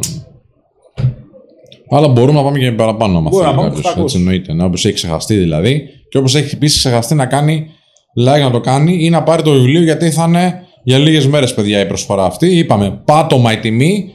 14,99 έρχεται στο σπίτι σας. Δωρεάν μεταφορικά, δωρεάν αντικαταβολή, δωράκια μέσα στο πακέτο Men of Style δωράκια τα οποία σας τα δίνουμε και αυτά δωρεάν και παίρνετε το βιβλίο και τα απολαμβάνετε στις διακοπές σας. Σας βάζω τώρα το link όποιος θέλει να το πάρει. Πατώντα το link, ακριβώς κάνετε χωρίς καρτούλα, χωρίς τίποτα την παραγγελία σας και σας το φέρνουμε σπίτι σας. Είναι σε αυτό εδώ το link στο site μας. Λοιπόν, και πάω σε ερωτήσεις. Ναι. Πώς μπορώ να καταλάβω, λέει, αν με γουστάρει η φίλη μου, που τα έχω με την κολλητή της, η οποία φίλη μου μου έχει ρίξει άκυρο παλιά, ενώ φλερτάρα με φούλη επειδή εγώ τα σκάτωσα. Δες Game of Thrones. Ναι, ναι. Δεν κατάλαβα τίποτα, μαλάκα. Τι, τι λέγεται, ρε φίλε. Δηλαδή, Εντάξει, δεν βαριέσαι. Λοιπόν, μετά από μια σχέση λέει, που με πρόδωσαν, ενώ είχα επενδύσει πάρα πολύ, πώς μπορώ να ξαναεμπιστευτώ και να αφαιθώ; Αισθάνομαι πως δεν μπορώ να συνηθώ καθόλου συναισθηματικά πλέον λόγω αυτής της κατάστασης, το λέει ο Κώστας Overkill. Και... Ναι, Κωστάρα μου, ναι. Κοίταξε, αρχικά θα χρειαστεί να περάσει λίγο χρόνο μόνος σου. Λιγάκι να τα ξαναβρεις με τον εαυτό σου. Και μετά σιγά σιγά θα δείξεις πρώτος εμπιστοσύνη, αλλά όχι 100%. Η εμπιστοσύνη είναι κάτι που κερδίζεται, δεν χαρίζεται. Δεν θα δώσεις από την αρχή ολόκληρα κοπάδια από πάντα. Εντάξει, αλλά όχι και μηδέν. Σιγά σιγά προσφέρουμε. Γιατί η εμπιστοσύνη στις ανθρώπινες σχέσεις είναι κάτι εξαιρετικά πολύπλοκο γιατί έχει να κάνει και κυρίως με την επένδυση. Γιατί εμπιστεύομαι κάποιον άνθρωπο ο οποίος ξέρω ότι όχι μόνο του προσφέρω αξία και το εκτιμάει, αλλά κάνει κάτι με αυτή τη γαμημένη αξία. Πραγματικά δηλαδή την αξιοποιεί. Τον εμπιστεύομαι αυτόν τον άνθρωπο γιατί ξέρω ότι μπορεί να είναι χρήσιμος όχι κυρίως για εμένα, αλλά για τον εαυτό του. Αλλά και ότι ο συγκεκριμένος άνθρωπος, χωρίς να του ζητήσω κάτι, μου προσφέρει και εκείνος αξία. Η εμπιστοσύνη δεν είναι ότι του λέω κάτι και πηγαίνει και το λέω σε άλλους. Αυτό είναι άμπαλος ο άνθρωπος. Εντάξει, δεν είναι, ας πούμε. Είναι και κρεμάστρα. Δεν είναι να τον έχεις τώρα για, στη ζωή σου αυτόν τον άνθρωπο. Ή ότι μπορεί να σου κάνει ας πούμε, κάτι πίσω από την πλάτη σου ή να σε προδώσει. Δεν μιλάμε τώρα για εμπιστοσύνη. Εδώ μιλάμε τώρα ότι πηγαίνουμε σε περίοδου μεσαίων. Να πάμε για κυνήγι μαγισσών. Αλλά όταν πάμε λοιπόν να χτίσουμε μία σχέση, προσφέρεις κάτι και η επένδυση που προσφέρεις ουσιαστικά κρύβει από πίσω της μία μορφή εμπιστοσύνης. Ότι σου προσφέρω αξία γιατί δείχνω πρώτος εμπιστοσύνη. Προσφέρω, επενδύω πρώτος. Μπορεί αυτό να είναι ότι ξέρεις, στέλνω και μια δεύτερη ή τρίτη φορά πρώτος. Ότι ανοίγομαι κι εγώ λίγο παραπάνω για να σου πω κάποια πράγματα, για να δω αυτό πώς θα δουλέψει σε εσένα. Και αν δω ότι δουλεύει, αρχίζω και προσθέτω κι άλλο λίγο. Και έτσι χτίζεται η εμπιστοσύνη μέσω της επένδυσης. Αν πατήσεις γκάτι σε όλα και αρχίζεις και προσφέρεις επένδυση, δεν μπορεί να σε εμπιστευτεί ο άλλος. Γιατί σου λέει ότι το κάνει χωρίς μέτρο. Εκεί είναι που έρχεται και το γνωμικό των αρχαίων πάνω μέτρων άριστο. Ε, τώρα στο κομμάτι της εμπιστοσύνης, επειδή υπάρχει στο masterclass, το έχουμε σαν ε, ενότητα, πώς να χτίζεις εμπιστοσύνη, ε, και όταν το είχα αναλάβει, ξέρεις, σκεφτόμουν ότι η εμπιστοσύνη είναι κάτι πολύ βασικό, οπότε μπορεί να μην δημιουργηθούν απορίες στους ανθρώπους. και εν τέλει, υπήρξε ένας καταιγισμός ερωτήσεων στο, στο τέλος του σεμιναρίου. Γιατί τελικά δεν είναι δεδομένο και πολλοί άνθρωποι δεν ξέρουν πώς να χτίσουν εμπιστοσύνη. Ειδικά οι πιο ισοστρεφείς, αυτοί που δεν μπορούν να εκφράζονται και πολύ, ναι. τους είναι πιο δύσκολο να ανοιχτούν. Άρα να δείξουν στον άλλο ότι ξέρεις, μπορείς να με εμπιστευτείς. Ναι και εν τέλει να είναι κάτι πάρα πολύ σημαντικό για όλους τους τομείς της ζωής και για τον επαγγελματικό τομέα, το να σε εμπιστεύονται και για, τον, και για τον ερωτικό. Οπότε, ναι, είναι Παντού. πολύ βασικό. Μα, μα γι' αυτό και είναι τόσο. Δεν θέλω να πω δύσκολο, γιατί θα είναι πεσημιστικό. Ε, είναι απαιτητικό να χτίσει ποιοτική σχέση. Γιατί θέλει μακροχρόνια επίβλεψη και αξιολόγηση της επένδυσης που προσφέρεις, αλλά και της επένδυσης που παίρνεις. Δεν γίνεται δηλαδή μέσα σε δύο μήνες, τρεις να πεις Χαχά, έχω ποιοτική σχέση. Δεν έχεις προλάβει να επενδύσεις και να πάρεις επένδυση πίσω για να πεις ότι ξέρεις τι, εμπιστεύομαι το συγκεκριμένο άτομο. Γιατί έρχονται μεταβολέ ζωής. Αλλάζει η ζωή σου. Μπορεί να πάρεις ένα ταξίδι πέντε μήνες. Πέντε μήνες. Πέντε μήνες. Δεν είναι τόσο απλό. Συν τα social media που είναι πολύ πιο εύκολο να χαθεί η εμπιστοσύνη γιατί βλέπεις τον άλλο με το κινητό στο χέρι, δεν μπορείς να ξέρεις με ποιον μιλάει και τι κάνει ανά πάσα στιγμή. Δεν, δεν, δεν το έχω, έχω πάνω από 10 με 15 χρόνια, 12 χρόνια να σκεφτώ κάτι τέτοιο. Και πίσω πριν δημιουργηθούν τα social media. Κι όμως πολλοί έχουν αυτή την ανασφάλεια. Όχι, ειδικά όταν οι κοπέλες έχουν πολλούς ε, ακόλουθους ή άντρες αντίστοιχα. 150.000 ακόλουθους δεν θα καταλάβω το πώς επηρεάζει ή αν παίζει κάτι στο πώς μου συμπεριφέρεσαι. Αυτός είναι ο γνώμονας. Με την πρώτη θα το καταλάβεις. Με τη δεύτερη, με την τρίτη, με την τέταρτη. Οι μικρορογμές θα αρχίζουν να φαίνονται. Από πού φαίνονται, Από τα πάντα. Παλιότερα, όταν σου στέλνα μήνυμα, έστελνες στο πεντάλεπτο. Τώρα στέλνεις στο πεντάωρο. Αυτό δεν γίνεται μέσα σε μια μέρα. Γι' αυτό και φωνάζω και λέω, φίλε, Τέσσερα χρόνια που είπε πριν ο αδελφός. Τέσσερα χρόνια τι έγινε; Δεν γίνεται να σου σκάσει μπόμπα ξαφνικά μετά από μια τετραετία και να σου πει οι άλλοι Γεια σας, τα λέγαμε, πηγαίνω για άλλες πολιτείες. Πρέπει κάτι να έχεις δει. Εκεί δηλαδή που σου στέλνει η άλλη, ας πούμε, ερωτική εξομολόγηση τρεις παραγράφους, της στέλνεις εσύ ερωτική εξομολόγηση και σου λέει Α, ναι, και εγώ σ' αγαπάω. What? What the fuck? Τι έγινε; Δεν είναι αυτό, δεν μπορεί να γίνει σε μια εβδομάδα. Δεν μπορεί η επένδυση να, από μεριά, όχι μόνο της γυναίκας, αλλά και του άντρα, να πέσει ξαφνικά μέσα σε μια εβδομάδα. Εκτός αν πραγματικά υπάρχουν συνθήκες στη ζωή της που την ταράζουν, έτσι. Δηλαδή, όταν, ε, εμέ, όταν εμένα, ας πούμε, τώρα πρόσφατα ε, είχα πάλι θέματα υγείας με, το, με τον πατέρα μου, γιατί είχαμε υποτροπιασμό, δεν ήθελα να μιλάω σε άνθρωπο. Δεν ήθελα, ρε παιδί μου. Δεν ήθελα συναισθηματικά να είμαι κάπου. Γιατί αισθανόμουν ότι συναισθηματικά θα προσφέρω τόσο μεγάλη ενέργεια κάπου, που θα μου πάρει την ενέργεια του να μπορέσω να τον στηρίξω ή να κρατηθώ όταν ήταν περίεργα. Που εκείνος δεν το κατάλαβε ποτέ. Γιατί θέλει συγκεκριμένη διαχείριση. Τέλος πάντων, εντάξει, είμαστε OK, είμαστε μια χαρά, να είμαστε καλά, Παναγία μου. Τέλος πάντων, ερωτήσεις Σπύρο, τι λέει ο κόσμος; Ο Αντρέα που ήταν Θοδόρα και έγινε Αντρέα πλέον, που λέγαμε πριν, έμαθε πώ αλλάζει το account και ρωτάει ο φίλος τώρα. Όπως το υποσχεθήκαμε, θα το πούμε. Μπράβο. Σε ένα μήνα λέει θα είμαι 18 και θα είμαι φοιτητής. Έχω δεχθεί μέχρι τώρα μόνο απορρίψεις και τα τελευταία δύο χρόνια έχω δουλέψει πάρα πολύ την εμφάνισή μου και το χαρακτήρα μου. Αλλά ακόμα δεν με θεωρώ άξιο να βρω κοπέλα και βαρέθηκα το Pornhub. Είσαι τίμιος, ρε φίλε, και στο δίνω. Και όντως δεν μπορούσαμε να απαντήσουμε αυτήν την ερώτηση όντας το δώρα. Ναι, ε, εντάξει, δεν γινόταν. Ναι, εντάξει. Η σημαντικότερη ερώτηση που θα χρειαστεί να απαντήσεις είναι γιατί δεν θεωρείς τον εαυτό σου άξιο ακόμα να κάνεις σχέση. Γιατί αν δεν το θεωρείς αυτό, κάθε κύτταρο του σώματός σου καθώς επικοινωνείς με μια γυναίκα, το προβάλλει. Και μπορεί, ας πούμε, να μην το χάσεις στο πρώτο πεντάλεπτο ή δεκάλεπτο της επικοινωνίας σας, αλλά μέχρι πρώτο ή δεύτερο ραντεβού μπορεί να έχει γίνει χαμός. Ακόμα έχεις βαρεθεί να απορρίπτεσαι. Πόσες φορές έχεις απορριφθεί που πιστεύεις ότι δεν είναι αρκετό; Γιατί η νίκη θα έρθει όταν βαρεθείς να χάνεις.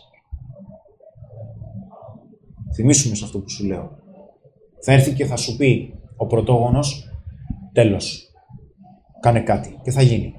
Το έχω περάσει πολλές φορές. Θέλω να πω κάτι εδώ στο φίλο Αυτό μας. Ε, γιατί έχω ένα σωρό παιδιά και πέρυσι που έδωσαν Πανελλήνες και φέτος και έχω συζητήσει πολλέ, πολλές φορές μαζί τους αντίστοιχα πράγματα. Ναι. Ε, θέλω να του πω ότι θα κάνει μια νέα αρχή ε, σε ένα-δύο μήνες από τώρα και ότι θα αποκτήσει νέες παρέες, θα γνωρίσει κόσμο και εκεί μπορεί να αναδείξει και να παρουσιάσει τον εαυτό του όπως θέλει, να δείξει δηλαδή την αξία του.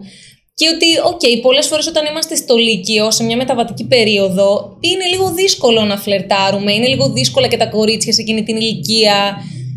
OK, okay, δεν πειράζει. Από εδώ και στο εξής ξεκινάει η ωραία ζωή. Δεν χρειάζεται δηλαδή από τώρα να πέφτει ψυχολογικά. Όλα θα πάνε καλά, όλα θα πάνε σούπερ.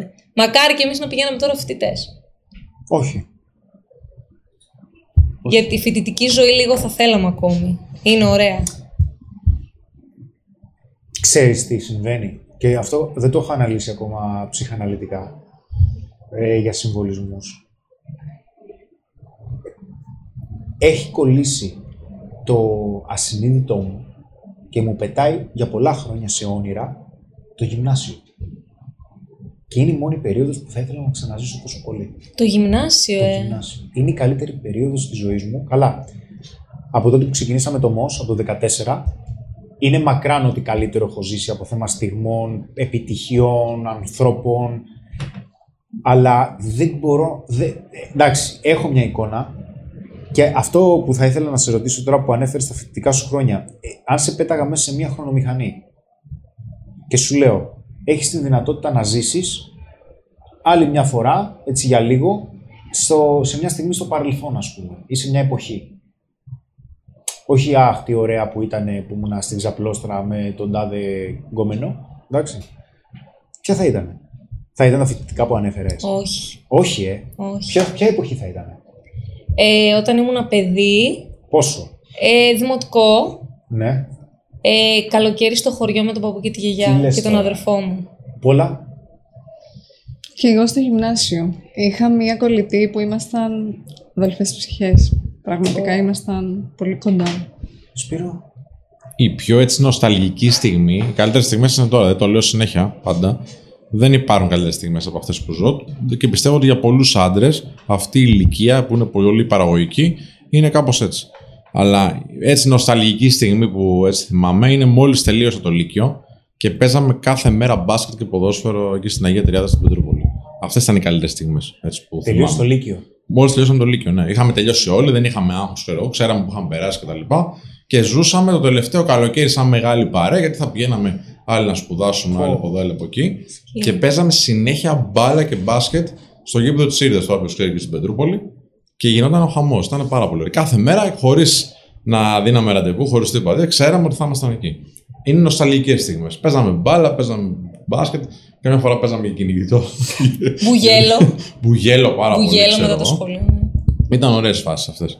Αλλά δεν τις αλλάζουμε το πώς έχει καταλήξει η ζωή μου τώρα. Αλλά δεν συγκρίνεται. Όχι. Δεν συγκρίνεται. Τι λέει ο κόσμος, Έλα, πάμε καμιά ερώτηση ακόμα και Φοιτητική ζωή με lockdown στην Αγγλία δεν είναι καθόλου ωραία. Ευτυχώς που είχαμε και το Men of Style. Σας ευχαριστούμε πάρα πολύ, φίλε. Ε, τα χρόνια του γυμνασίου όντως ήταν καλύτερα, λέει ο, ο Ζουλ. Ο, Θεοδο... ο Θόδωρος λέει, το λέει αρκετό καιρό, αρκετές φορές, θα το απαντήσουμε τώρα αν θες Χριστό. Ε, την ήθελα ένα χρόνο, μιλούσαμε αρκετά, ξαφνικά ξεκόψαμε λόγω πανελλήνιων μου. Έστειλε ξαφνικά το καλοκαίρι, βγήκαμε πρώτο ραντεβού, κάναμε σεξ, περάσαμε όμορφα και τώρα μου λέει ότι είναι μπερδεμένη.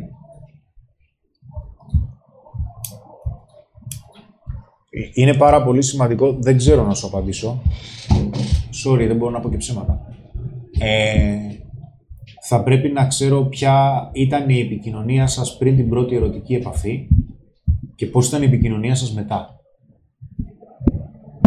Γιατί οι γυναίκες, όχι μόνο πριν, αλλά και ιδίως αμέσως την επόμενη εβδομάδα μετά την πρώτη ερωτική επαφή είναι ευαίσθητες συναισθηματικά. Χρειάζεται συγκεκριμένη διαχείριση. Γιατί δεν θέλει να ξέρει ότι χρησιμοποίησες. Είναι, είναι στις μύτες. Θέλει προσοχή. Οπότε δεν μπορώ να σου απαντήσω με λεπτομέρεια το τι μπορεί να συνέβη. Γιατί το μπερδεμένη για μια γυναίκα έχει να κάνει συνήθως με δύο πράγματα. Ή δεν εμπιστεύομαι εμένα για το τι πρόκειται να κάνουμε, ή δεν εμπιστεύομαι εσένα. Άλλη ερώτηση. Αυτό καλοκαίρι πέραγα πάρα πολύ ωραία με τους φίλους μου και με το αντίθετο φίλο για πρώτη φορά. Μπράβο. Αλλά μετά από το τράβα μου που είχα στο χειαστό, έκανα χείριση και έχω χάσει τελείως τον εαυτό μου. Πέτρος Μιχίδης, Μιξίδης, κάπως έτσι. Δεν έχασες τον εαυτό σου. Ο εαυτός μας δεν χάνεται όταν σταματάμε να φλερτάρουμε. Είχες έναν τραυματισμό, ο οποίος είναι σημαντικός, σοβαρός. Δεν είμαι γιατρός, αλλά από τη στιγμή που θα ξεπεράσεις το συγκεκριμένο τραυματισμό, όπως δημιούργησες αυτά που έχει δημιουργήσει πριν, τον τραυματισμό θα ξαναδημιουργήσεις πάλι. Τα περαστικά μου, ρε φίλε, σιδερένιο. Και Dim Gas είναι ερώτηση που τη λένε αρκετοί άνθρωποι, ή τέλος είναι πολύ κοντά σε αυτό που λένε πολλοί άνθρωποι. Είμαι 29 και έχω να βρω σοβαρή σχέση πάνω από 4 χρόνια μετά από απογοήτευση. Έχω αρχίσει να συνηθίζω τη μοναξιά και με πιάνουν να μην θέλω καν να προσπαθήσω να φλερτάρω. Ναι. Τι μπορώ να κάνω; Αντίδραση είναι. Ε,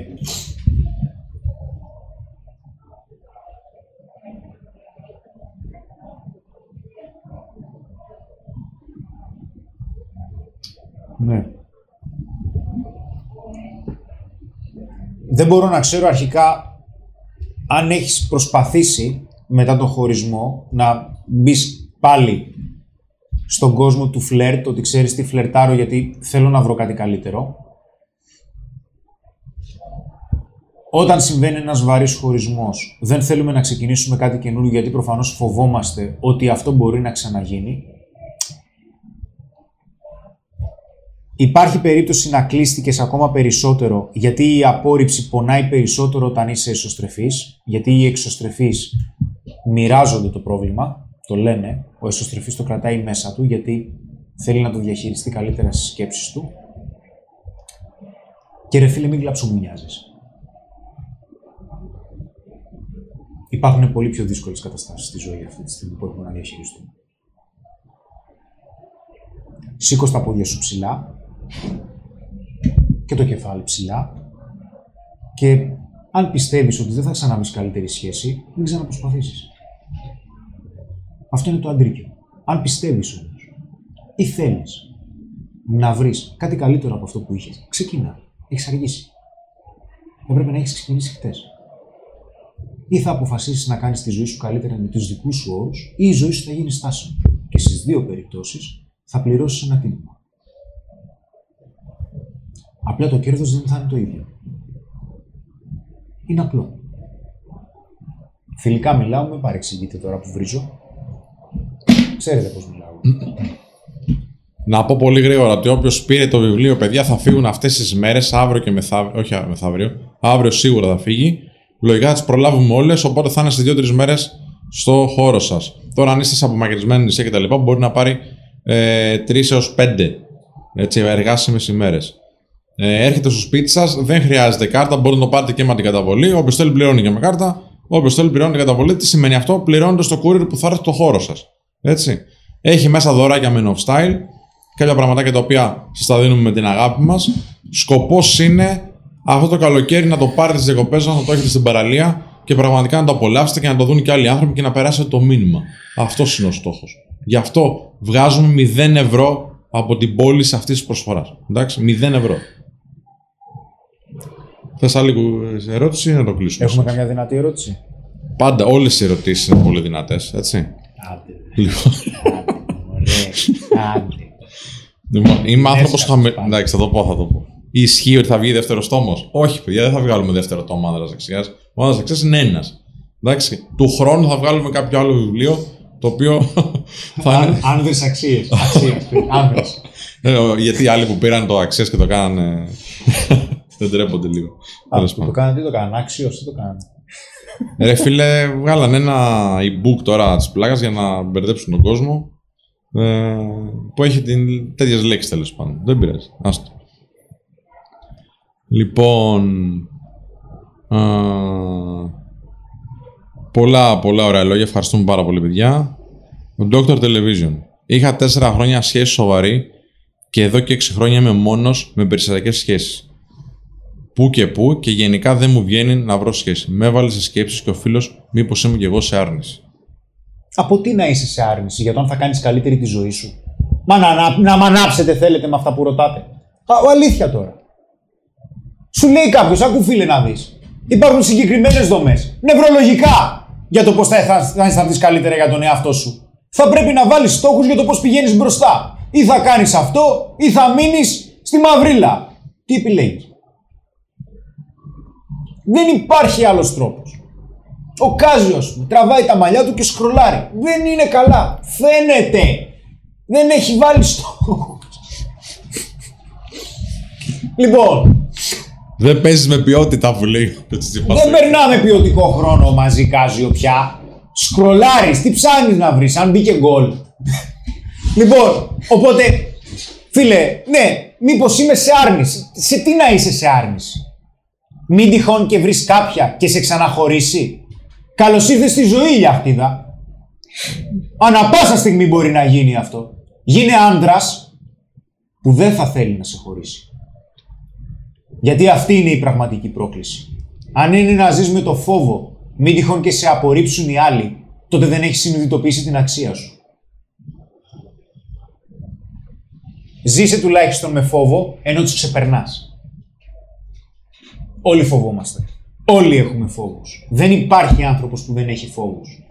Πάντα έχουμε φόβους για το επόμενο βήμα. Σε οποιοδήποτε επίπεδο κι αν είμαστε. Γιατί νομίζεις ότι εμείς δεν φοβόμαστε. Τι νομίζεις ότι επειδή εδώ πέρα βγαίνουμε στην κάμερα τώρα και τα λέω καλά, είμαστε τίποτα ατρόμητοι. Έτσι νομίζεις. Δεν ξέρουμε πού πάει το επόμενο βήμα, φίλε. Όσο, όσο περισσότερο πετυχαίνεις, τόσο πιο δύσκολο γίνεται. Δεν γίνεται πιο εύκολο. Όλα, όλα έχουν ένα τίμημα και ένα κόστος.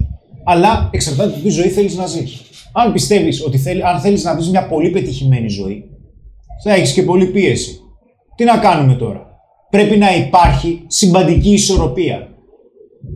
Αν σου, σου δώσει πίσω τα πάντα, θα σου ζητήσει τα πάντα. Τι νομίζεις ότι έτσι είναι; Λεφτά, γιότ, κότερα και φλεξάρω και έχω ζωάρα και όλη μέρα κάθομαι και αρμέγω. Δεν πάει έτσι. Όλα αυτά, αργά ή γρήγορα, θα σου ζητήσουν πίσω την ανταλλακτική αξία. Έτσι είναι. Για να βγάζεις χρήματα πρέπει να έχεις ευθύνη. Για να έχεις δίπλα σου γυναίκα ποιοτική, θα πρέπει να μπορείς να τη διαχειριστείς. Γιατί θα σε ξυπουπουλιάσει. Για να έχεις δουλειά στην οποία έχεις φήμη, αναγνωρισιμότητα, είσαι top, θα πρέπει να σου ανοίξει πάτος καινούριο στο σβέρκο. Από τα βάρη που θα σηκώνεις. Έτσι πάει. Σοροπία. Λοιπόν, μεγάλο το σημερινό θέμα. Δεν φοβόμαστε να είμαστε με παρέα και δεν φοβόμαστε να είμαστε και μόνοι μας. Όπως και να έχει. Όλα τα πράγματα γίνονται για κάποιο λόγο. Τουλάχιστον είναι σημαντικό να ξέρουμε το λόγο. Αν δεν ξέρεις το λόγο υπάρχει θέμα. Να πω ότι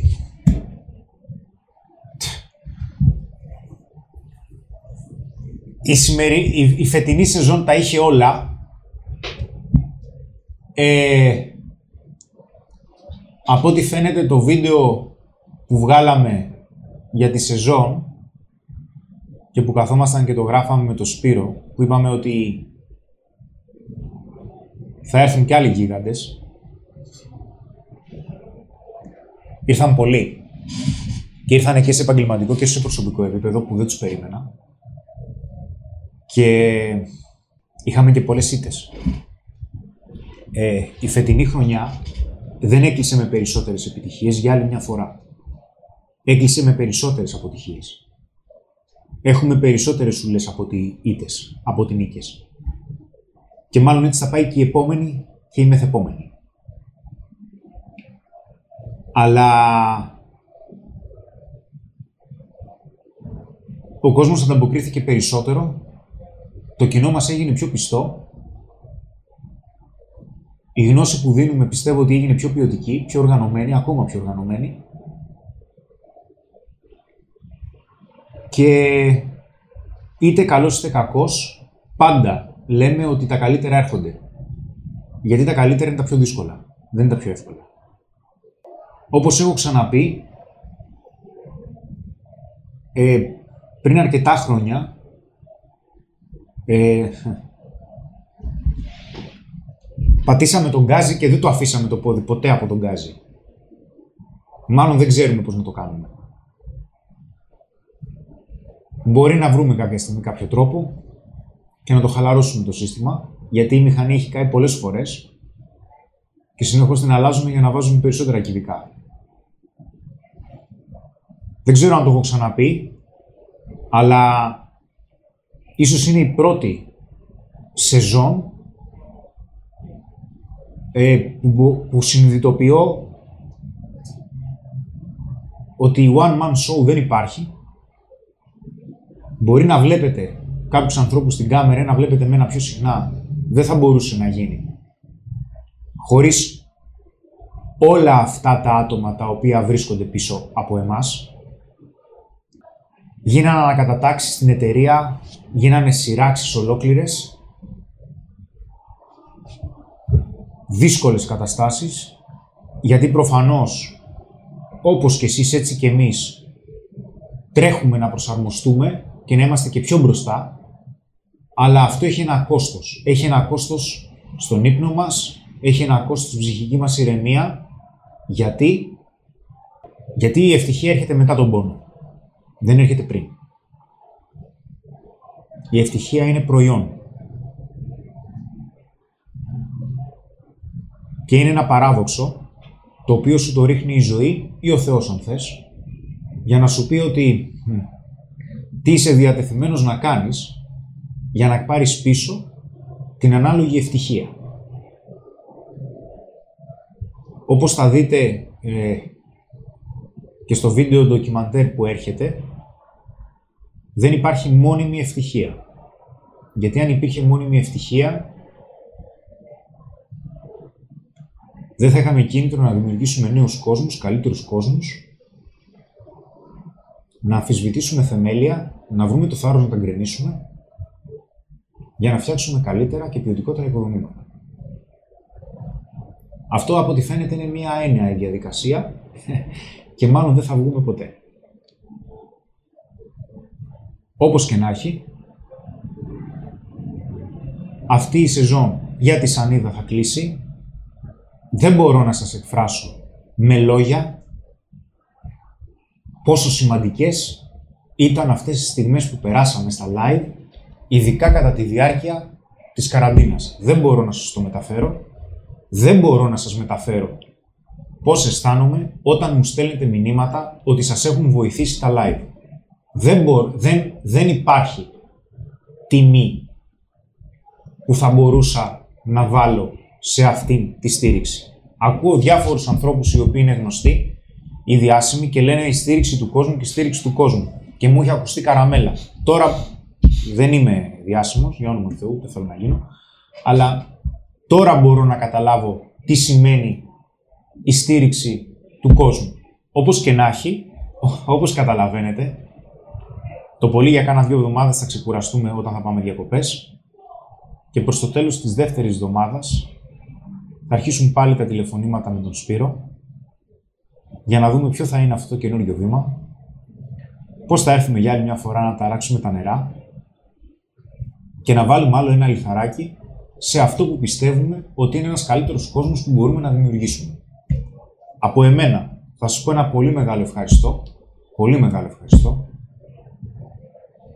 Πάντα η σανίδα είναι μέσα στην ψυχή μου, πάντα, όπως και το απλά και αντρικά, ειδικά τα live, γιατί αντιπροσωπεύουν αξίες οι οποίες είναι πανανθρώπινες. Και υπάρχουν εδώ και δεκάδες χιλιάδες χρόνια και δυστυχώς οι δομές της σύγχρονης κοινωνίας δεν τις ενισχύει πια τόσο πολύ. Γιατί; Γιατί η αξία της παρέας και των ανθρώπων οι οποίοι έχουν κοινούς στόχους και κοινό όραμα είναι πανανθρώπινη αξία. Γι' αυτό και υπάρχει στο συλλογικό μας ασυνείδητο και πάντα μα πάντα θα μας συντριγκάρει και θα μας ανάβει φωτιές. Η ανθρώπινη παρέα είναι κάτι που έμαθα. Είναι κάτι που παρόλο που είμαι σωστρεφής μου δίνει δύναμη και είναι κάτι το οποίο με στήριξε στις πιο δύσκολες στιγμές. Γι' αυτό και η σανίδα που για μένα είναι ξεχωριστή αξία. Γιατί λέω τα δικά μου, με βοήθησε και πιστεύω όλους μας μας βοήθησε κατά τη διάρκεια της καραντίνας γιατί στις βαριές καραντίνες του προηγούμενου Μαρτίου γιατί όλοι περάσαμε δύσκολα, αλλά είναι αλλιώς να το περνάς μόνος σου, αλλιώς να το περνάς με παρέα που παλεύει να γελάσει μπροστά σε κάμερες, όταν πίσω της όλα γκρεμίζονται. Λοιπόν, από μένα ένα πολύ μεγάλο ευχαριστώ. Επιστρέφει η Σανίδα από Σεπτέμβρη. Θα δω τι μπορώ να σκεφτώ για να γίνει διαφορετικά. Η ομάδα πια της εκπαίδευσης έχει ενισχυθεί ακόμα περισσότερο ποιοτικούς ανθρώπους, δυνατούς ανθρώπους, καλούς ανθρώπους που τα αγαπάνε θα δούμε τι θα κάνουμε, θα δούμε τι αλλαγές. Όπως και να έχει, εγώ θα σας πω ένα πολύ μεγάλο ευχαριστώ. Με συγχωρείτε για το μονόλογο, αλλά είναι κλείσιμο, το οφείλω σε εσάς. Από εμένα. Θα ήθελα να σας ευχαριστήσω. Ένα πολύ μεγάλο ευχαριστώ. Σπύρο, σε ευχαριστώ πάρα πολύ. Εγώ ευχαριστώ. Για τη σεζόν. Κάζιο, σε ευχαριστώ πάρα πολύ. Πάντα ήσουν πίσω από τις κάμερες, είτε με τον ένα είτε με τον άλλο τρόπο. Πάντα ξέρουμε ότι θα βγει το live, πάντα βγαίνει. Ελένη, όλα, σας ευχαριστώ πάρα πολύ που ήσασταν εδώ. Όσον αφορά για την επόμενη σεζόν, ανανεώνουμε από εμένα καλό βράδυ, τα φιλιά μου. Καλό καλοκαίρι.